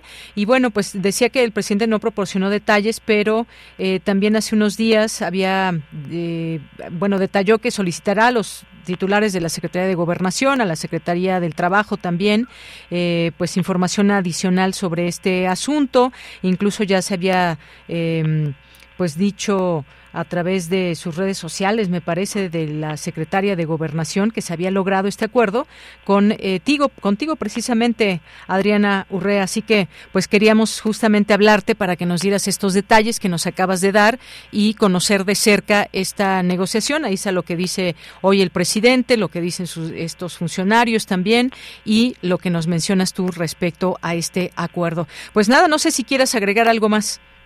Pues mira, decirte que la liquidación, eh, y para que también se, se, dimensione un poco esta cuestión de las cantidades, no solo es de los trabajadores sindicalizados que nosotros representamos, porque a lo mejor eh, pareciera que, es nada más eso. No, hay una, yo te puedo decir eh, con información de, las autoridades que hay en este momento más de 170 demandas en contra de Notimex por despidos injustificados que no son precisamente las demandas que nosotros representamos. Entonces hay otro universo de trabajadores que está pendiente y que va a pasar por este acuerdo de liquidación, ¿no? Además de que Notimex propiamente tenía acuerdos y demandas de proveedores, de clientes, en fin, eh, y eso también va sumando a la bolsa, ¿no? Entonces al final la cantidad yo creo que aún todavía sigue sin ser detallada precisamente porque se espera que una vez que se emita el decreto y se comience el proceso de, liquidación, que va a ser el Instituto Nacional para devolverle al pueblo lo robado quien se va a encargar de ejecutar todo esto, eh, las personas que tengan un tema pendiente con Notimex pasarán al instituto para reclamarlo.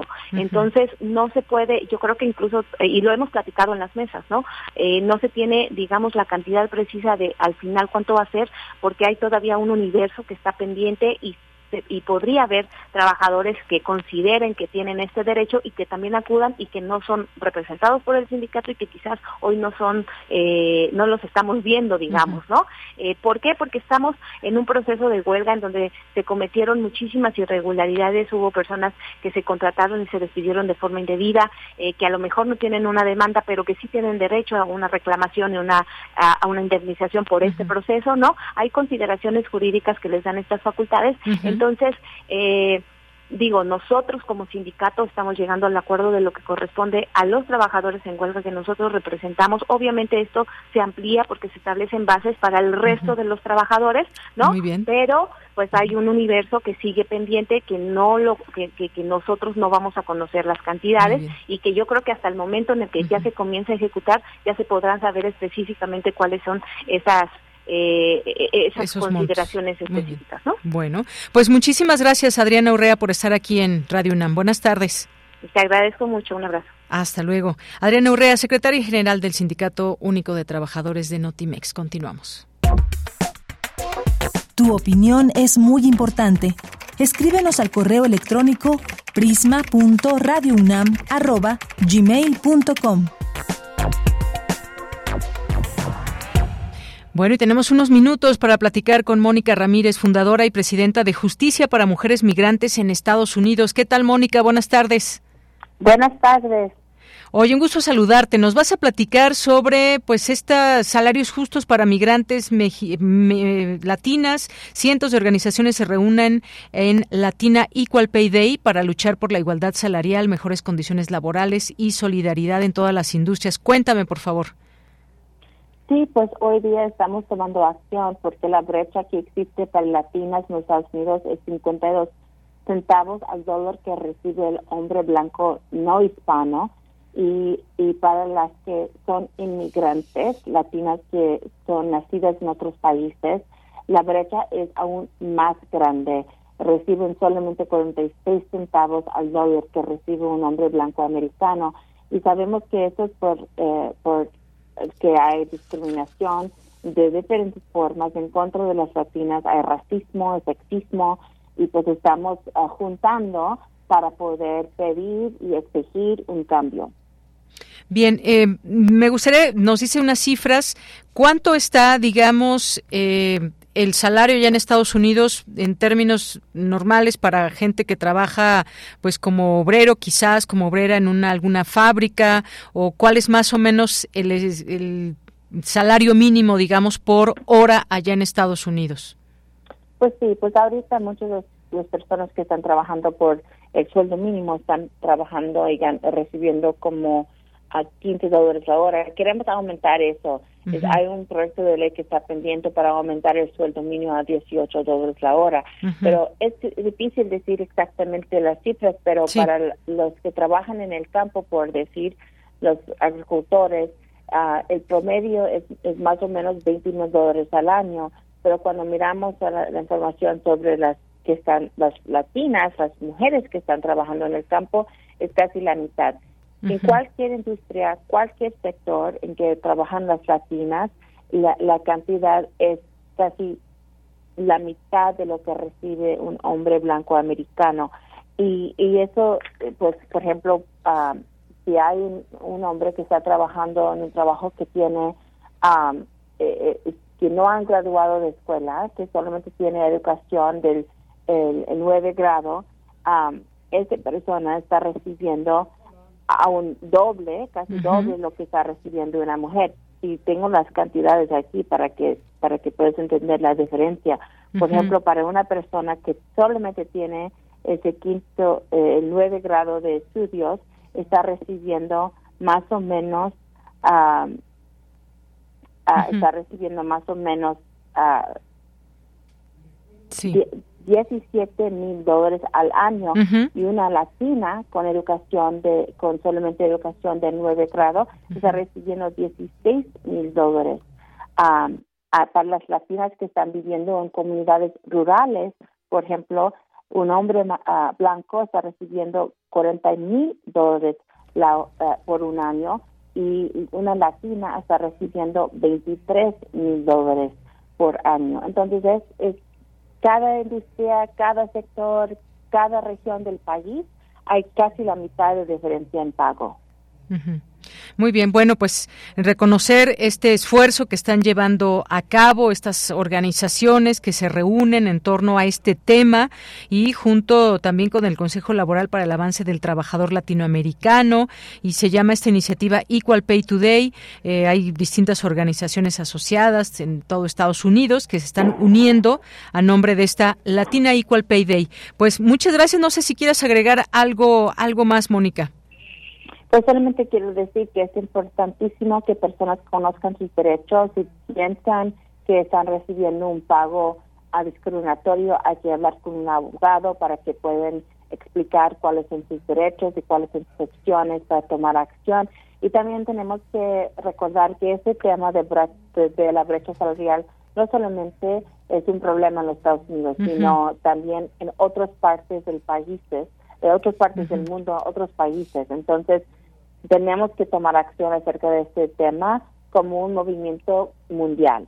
Muy bien. Bueno, pues muchas gracias, Mónica Ramírez, por habernos platicado de este tema y de este esfuerzo que hacen. Si quieren buscar más información en Justice for, Justice for Migrant Women. Muchas gracias. Muchas gracias. Hasta luego. Muy buenas tardes. Hasta luego. Eh, Mónica Ramírez es fundadora y presidenta de Justicia para Mujeres Migrantes en Estados Unidos. Queremos escuchar tu voz. Síguenos en nuestras redes sociales. En Facebook como Prisma RU y en Twitter como arroba PrismaRU.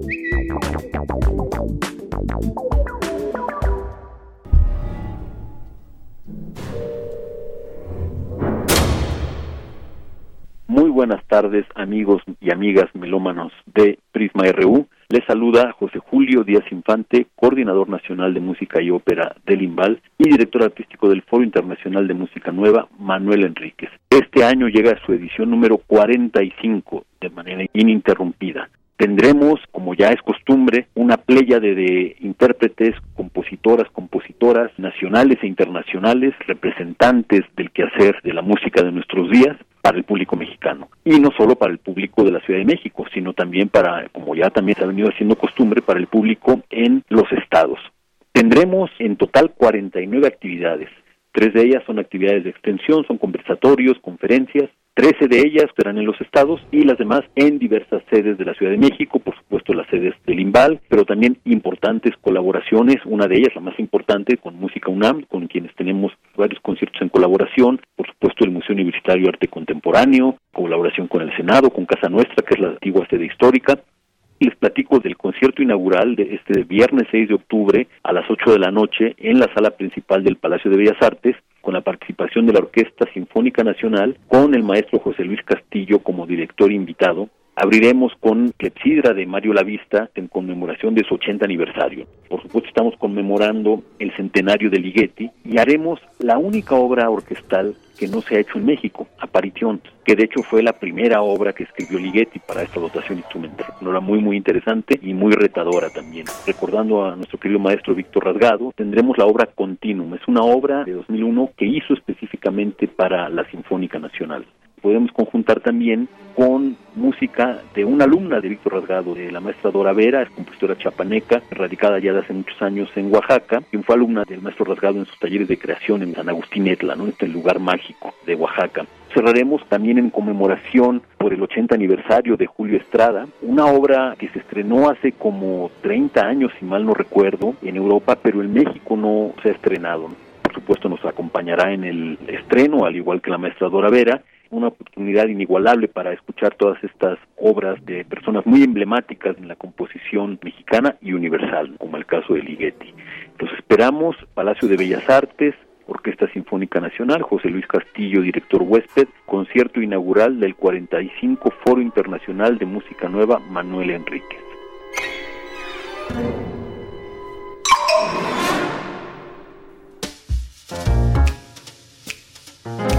Cinemaedro con Carlos Narro.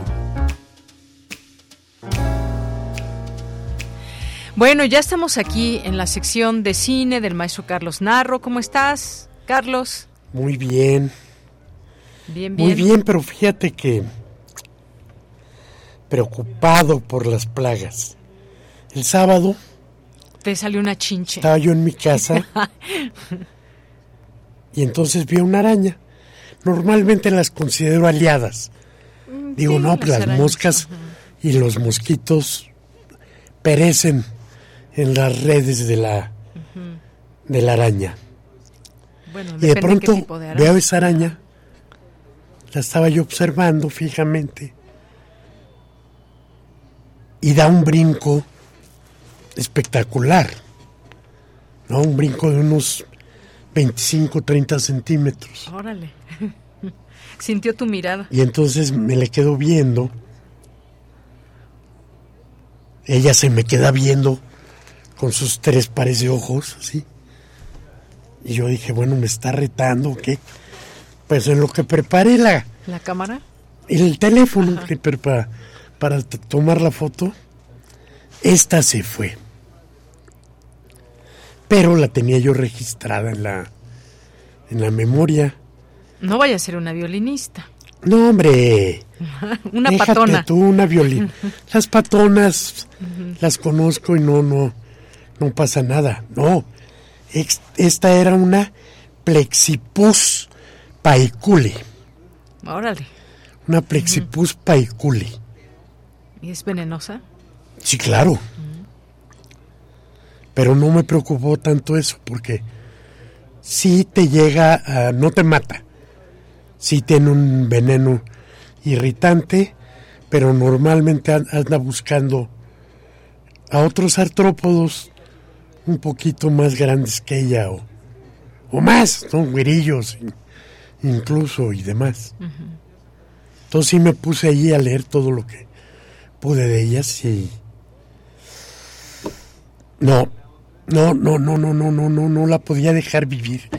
Yo siempre las dejo vivir, pero no la podía dejar vivir porque se avienta en su nido una camada de 40 o 60 nuevas arañas. No, hombre, pues Sí, eso sí ya es Entonces ya que llegué a esa parte dije, puta, voy a tener de pronto 60 arañitas nuevas.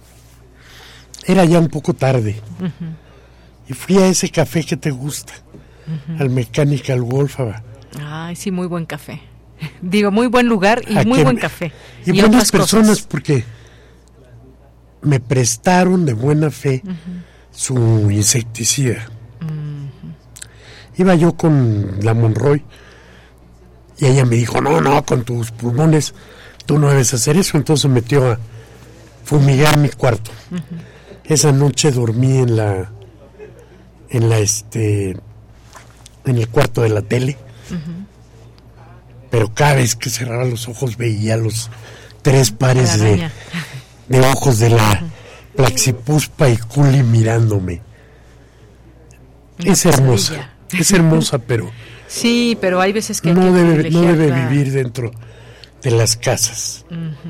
Y entonces, después, el día 3, nos llega de la Facultad de Ciencias Políticas la información de, que se cierra... Clases en línea. Se cierra la facultad para, para fumigación.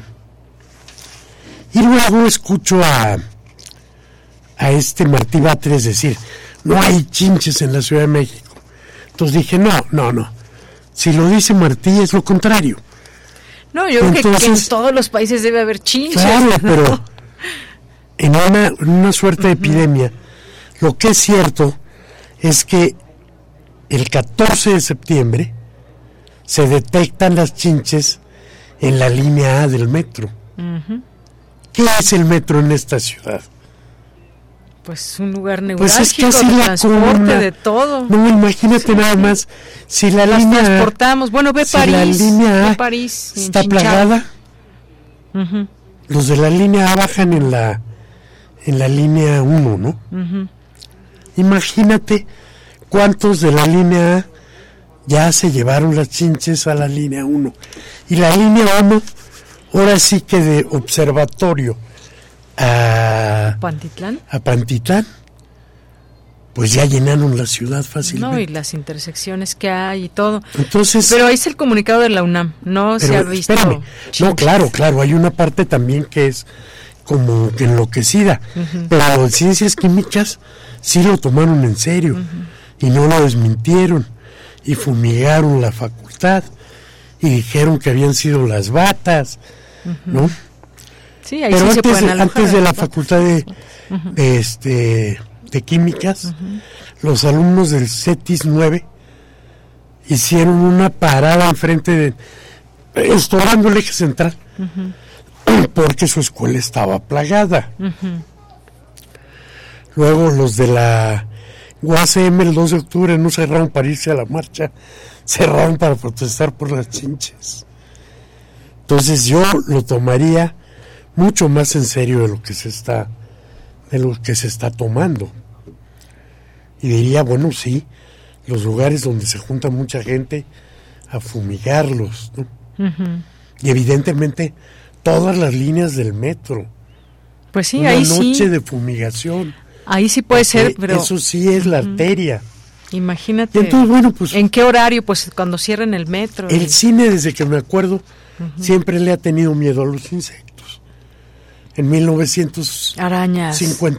hubo una, es cierto, antes. Sí. En 1954 Marabunta fue una película que sacudió y fue el éxito de taquilla en México y en el mundo.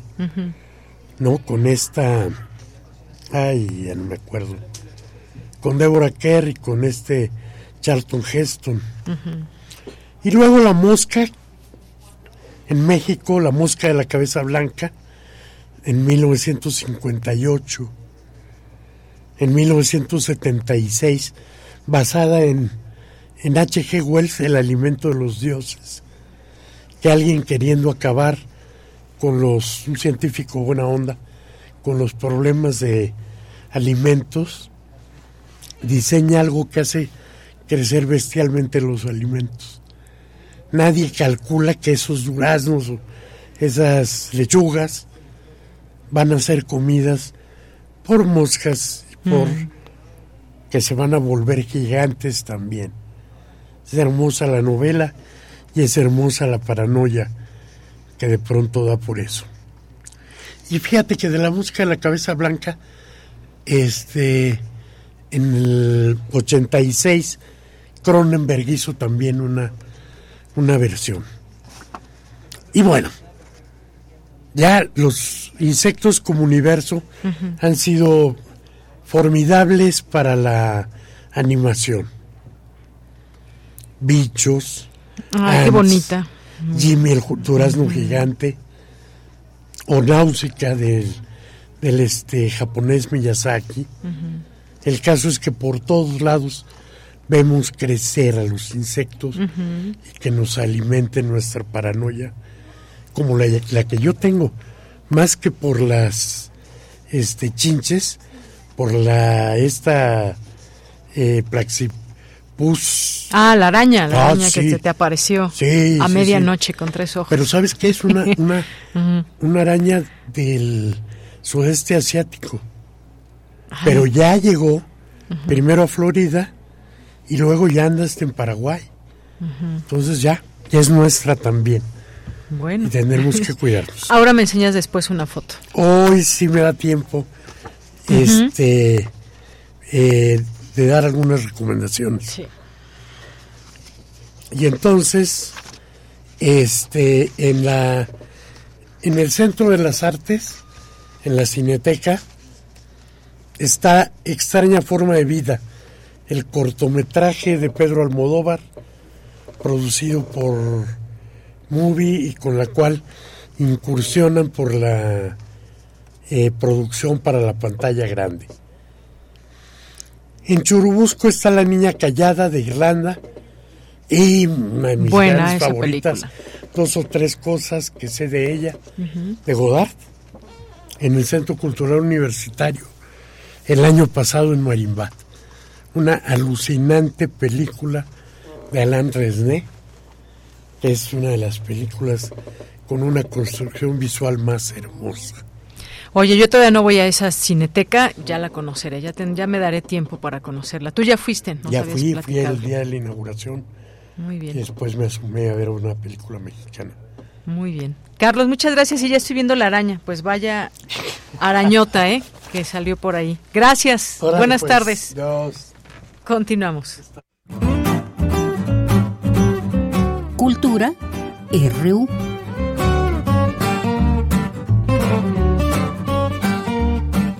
Vamos ahora a Cultura con Tamara Quiros. Tamara, buenas tardes. Deyanira, seguimos con la información. Muy buenas tardes. Un gusto saludarte en esta cabina y también saludar a las y los que siguen nuestra transmisión a través de estas frecuencias universitarias. Esta tarde tenemos información sobre dos ferias de libro. Primero hablaremos de la Feria del Libro de Arte y Diseño que llega a su edición número 15 con diversas actividades que abarcan talleres en torno a la edición, el dibujo, el arte y también habrá música y reflexión eh, sobre la producción editorial. Para contarnos todos los detalles, en la línea nos acompaña la maestra Michelle Sandoval. Ella es encargada de la Academia de San Carlos. Maestra Sandoval, bienvenida a este espacio radiofónico. Hola, ¿qué tal? Buenas tardes. Muy buenas tardes, maestra. Bueno, pues para que nos platique sobre esta feria que ya inicia el lunes 9, eh, ¿cuáles fueron las bases para crear este espacio, esta feria? Bueno, pues principalmente el interés eh, por acercar diversos tipos de publicaciones eh, especializados en artes y el diseño y eh, publicaciones alternativas. Ese es como el principal objeto de esta feria, que se tenga como acceso a ediciones que además a veces son difíciles de, conseguir y que pues tienen algunas este carácter también de ser únicas, ¿no? Claro. Hablando de, de estas ediciones eh, difíciles de conseguir, eh, ¿qué nos puede decir? Bueno, es que veo que dentro del programa de actividades habrá un conversatorio que, que llamó mi atención sobre los libros alternativos. ¿Cuáles son estas características? ¿No? ¿Cuáles son estos libros? ¿Cómo podemos identificarlos? Bueno, pues eh, prácticamente este conversatorio eh, parte del Laboratorio de Investigación Producción de Libro Alternativo de la misma facultad, del posgrado, y pues bueno, la idea es que son eh, procesos de producción eh, que se basan como en la pieza única, ¿no? O sea, la creación de libros eh, que parten pues del concepto del libro, pero que se desarrollan a partir de los intereses propios de cada de cada integrante del laboratorio y que van desarrollando pues a la par de, de los procesos de investigación con relación a la imagen y la producción en gráfico y diferentes técnicas. Entonces lo que los hace interesante pues es que son libros que son piezas únicas, ¿no? O sea, el mismo libro alternativo es la obra, la obra de arte en sí. Claro, como los libros objeto también, ¿no? Que estarán presentes en esta feria. Exacto, nada más que acá pues se amplía el concepto porque se integra lo que es el libro objeto, eh, se integran lo que son por ejemplo las producciones alternativas, eh, este, el libro de artistas, o sea, como que integra o engloba el concepto de una manera más amplia Claro. Maestra Michelle Sandoval, eh, ¿cuáles son algunas de las editoriales que van a participar en esta feria? Veo que está, por ejemplo, el Instituto de Investigaciones Estéticas de la UNAM, también participa la Universidad Autónoma Metropolitana, está, por ejemplo, la Ibero, pero hay otras editoriales como Libricho, que, que son estas ediciones hechas a mano y también participan plataformas como Literalia. Eh, ¿Qué nos puede compartir de, de esta gran variedad ¿no? que se encontrarán como participantes en esta feria? Sí, pues bueno, están la parte de las que ya mencionaste, eh, por ejemplo, COEDI, eh, Puerta Lab, eh, Ediciones Salvajes, está también, eh, este, va un stand también del Laboratorio Libro Alternativo, donde pues se lleva material de los integrantes de este laboratorio, está Mi Cielo Ediciones, que también son ediciones muy particulares, en donde de algunas se hacen un número eh, muy limitado de ciertas publicaciones y también hay eh, piezas únicas, ¿no? Va, va Minerva Editorial, Ramón México, este, el taller de edición autogestiva eh, y pues bueno, obviamente la Facultad de Artes y Diseño, ¿no? Claro. y, y Ajá, y sobre, sobre el programa, eh, ¿qué nos puede compartir? ¿Cómo fueron pensados los temas, los talleres? ¿Quiénes pueden participar en estos talleres? También eh, veo que se abre espacio, por ejemplo, a los fanzines y, y también me llama la atención que tienen un programa para el plantel de Tasco del 10 al 13 de octubre. Sí, eh, bueno, pues prácticamente el programa de academia, eh, bueno, en realidad cada sede va organizando como su programación. Eh, es una es una feria, como bien lo dijimos al principio, que es de la Facultad de Artes y lo que se intenta es llevar precisamente como cierto tipo de producciones, pero sí cada sede va organizando como su programación. En el caso de academia, bueno, pues quisimos que se dividiera en conversatorios justo para, para generar pues estas dinámicas de reflexión en torno a lo que es precisamente el libro, las producciones alternativas, eh, pues digamos como generar la discusión, ¿no? O sea, a partir de personas que se dedican a esto, eh, cómo nos pueden compartir su quehacer artístico, sus procesos creativos y eh, pues cómo llegan a, la elaboración o a la conceptualización de estas, de estas prácticas artísticas. los talleres están pensados en, este, bueno, para todo el público, tenemos eh, talleres que son como eh, precisamente de, digamos, producción de eh, con formatos diferentes, como el taller de la maestra Elsa Madrigal, que le tituló ahora el libro Araña, que es una forma de producción distinta al, libro tradicional, ¿no? O sea, le ofrece al libro tradicional. Tenemos este un taller a cargo del maestro Alex Herrería sobre el retrato ilustrado y bueno, tenemos este taller de producción del libro objeto, eh, tenemos otro de, de Cancín, ¿no? Eh, eh, precisamente este, por, por grupos nominarios, o sea, tenemos como una serie de, de bueno, una inauguración de una exposición virtual, este, la intervención de libros, ¿no? Impartido por la doctora Laura Corona, entonces, y un concierto por ahí, entonces también con esta temática de la literatura musical, ¿no? Entonces, son propuestas de las mismas personas que participan con nosotros eh, que nos dicen, ah, yo quiero participar con esto, eh, lo armamos y pues es súper enriquecedor. Lo esperamos a todos por allá. Claro que sí, pues entonces tenemos una, una cita en esta decimoquinta edición de la Feria del Libro de Arte y Diseño el 9, 10 y 11 de octubre. Maestra Michelle Sandoval, muchísimas gracias por acompañarnos en este espacio radiofónico y brindarnos esta información.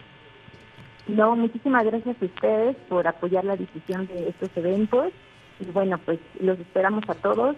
Eh, se van a divertir. Además, también tenemos otro tipo de exposiciones por ahí. Por supuesto, pues aprender con ustedes. Muchísimas gracias, maestra. Que esté muy bien. Igualmente, hasta luego. Hasta luego. Fue la maestra Michelle Sandoval Martínez, encargada de la Academia de San Carlos.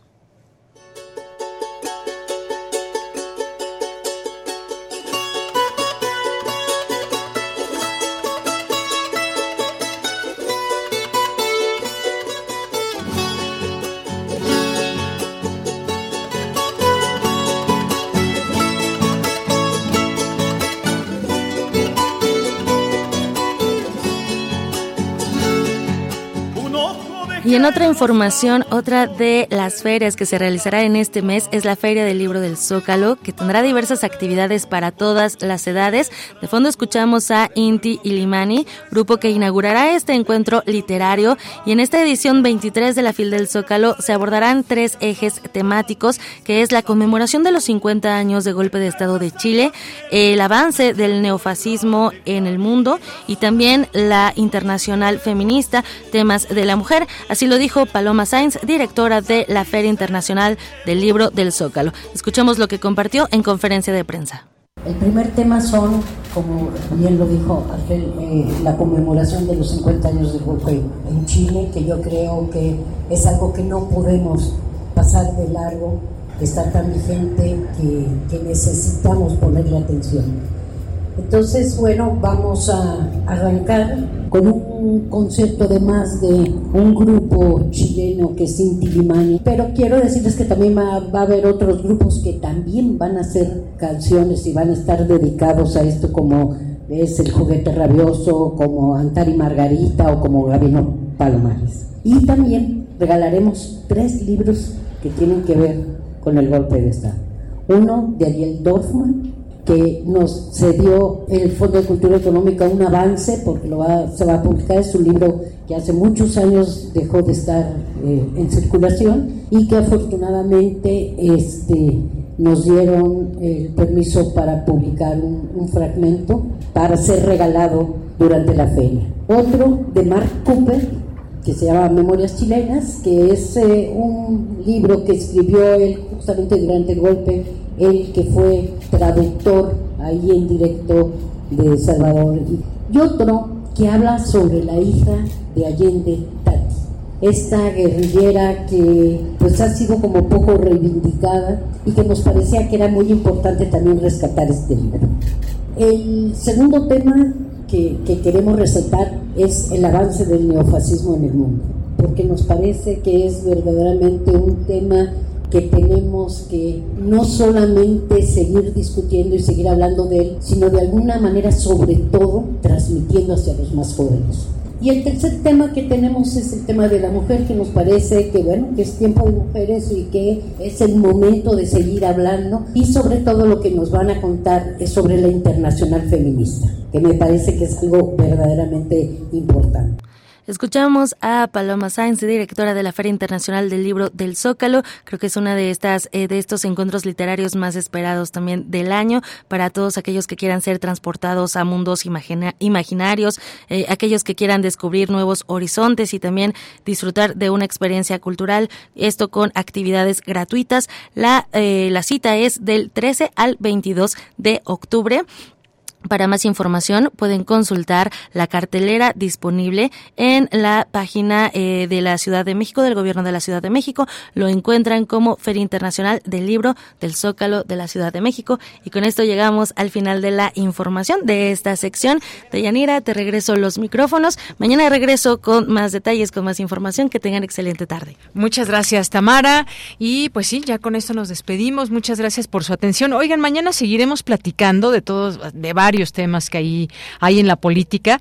Fíjense que se lanzó, a lo mejor hasta ustedes ya firmaron, se lanzó una petición para frenar la aspiración de, de García Harfuch al gobierno de la Ciudad de México. ¿Se imaginan ustedes? Bueno, pues las personas que suscriben la petición reconocen el trabajo que desempeñó eh, García Harfuch como jefe de la policía, pero no lo ven como jefe de gobierno. Sobre todo saben que se le está cuestionando eh, pues eh, la parte de izquierda, ¿no? Este gobierno ha sido desde 1997 eh, se ha votado por alguna persona que sea de pues más identificada con, la izquierda. Recordemos a Cuauhtémoc Cárdenas, que fue el primero que pudimos eh, darle o no nuestro voto, y de ahí se ha seguido la ciudad en esta, digamos, en esta tanto ideología, acciones, ciudad progresista y demás, hacia la izquierda. Y muchos personas pues no ven a García Harfuch como una formación de izquierda.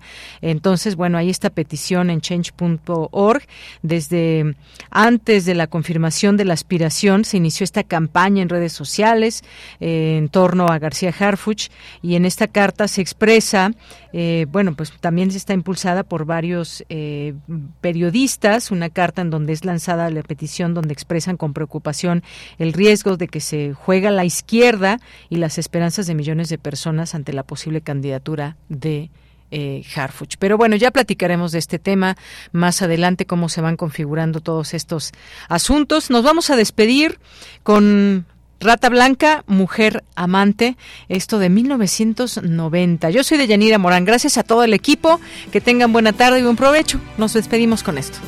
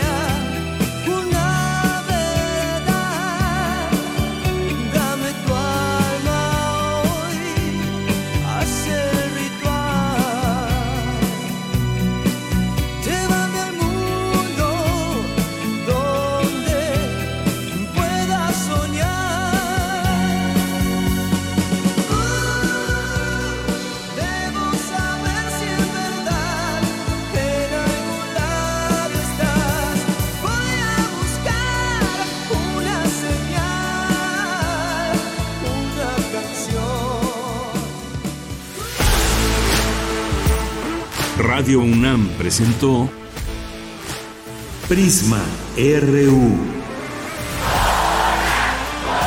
Una mirada universitaria sobre los acontecimientos actuales. Prisma RU. Relatamos al mundo.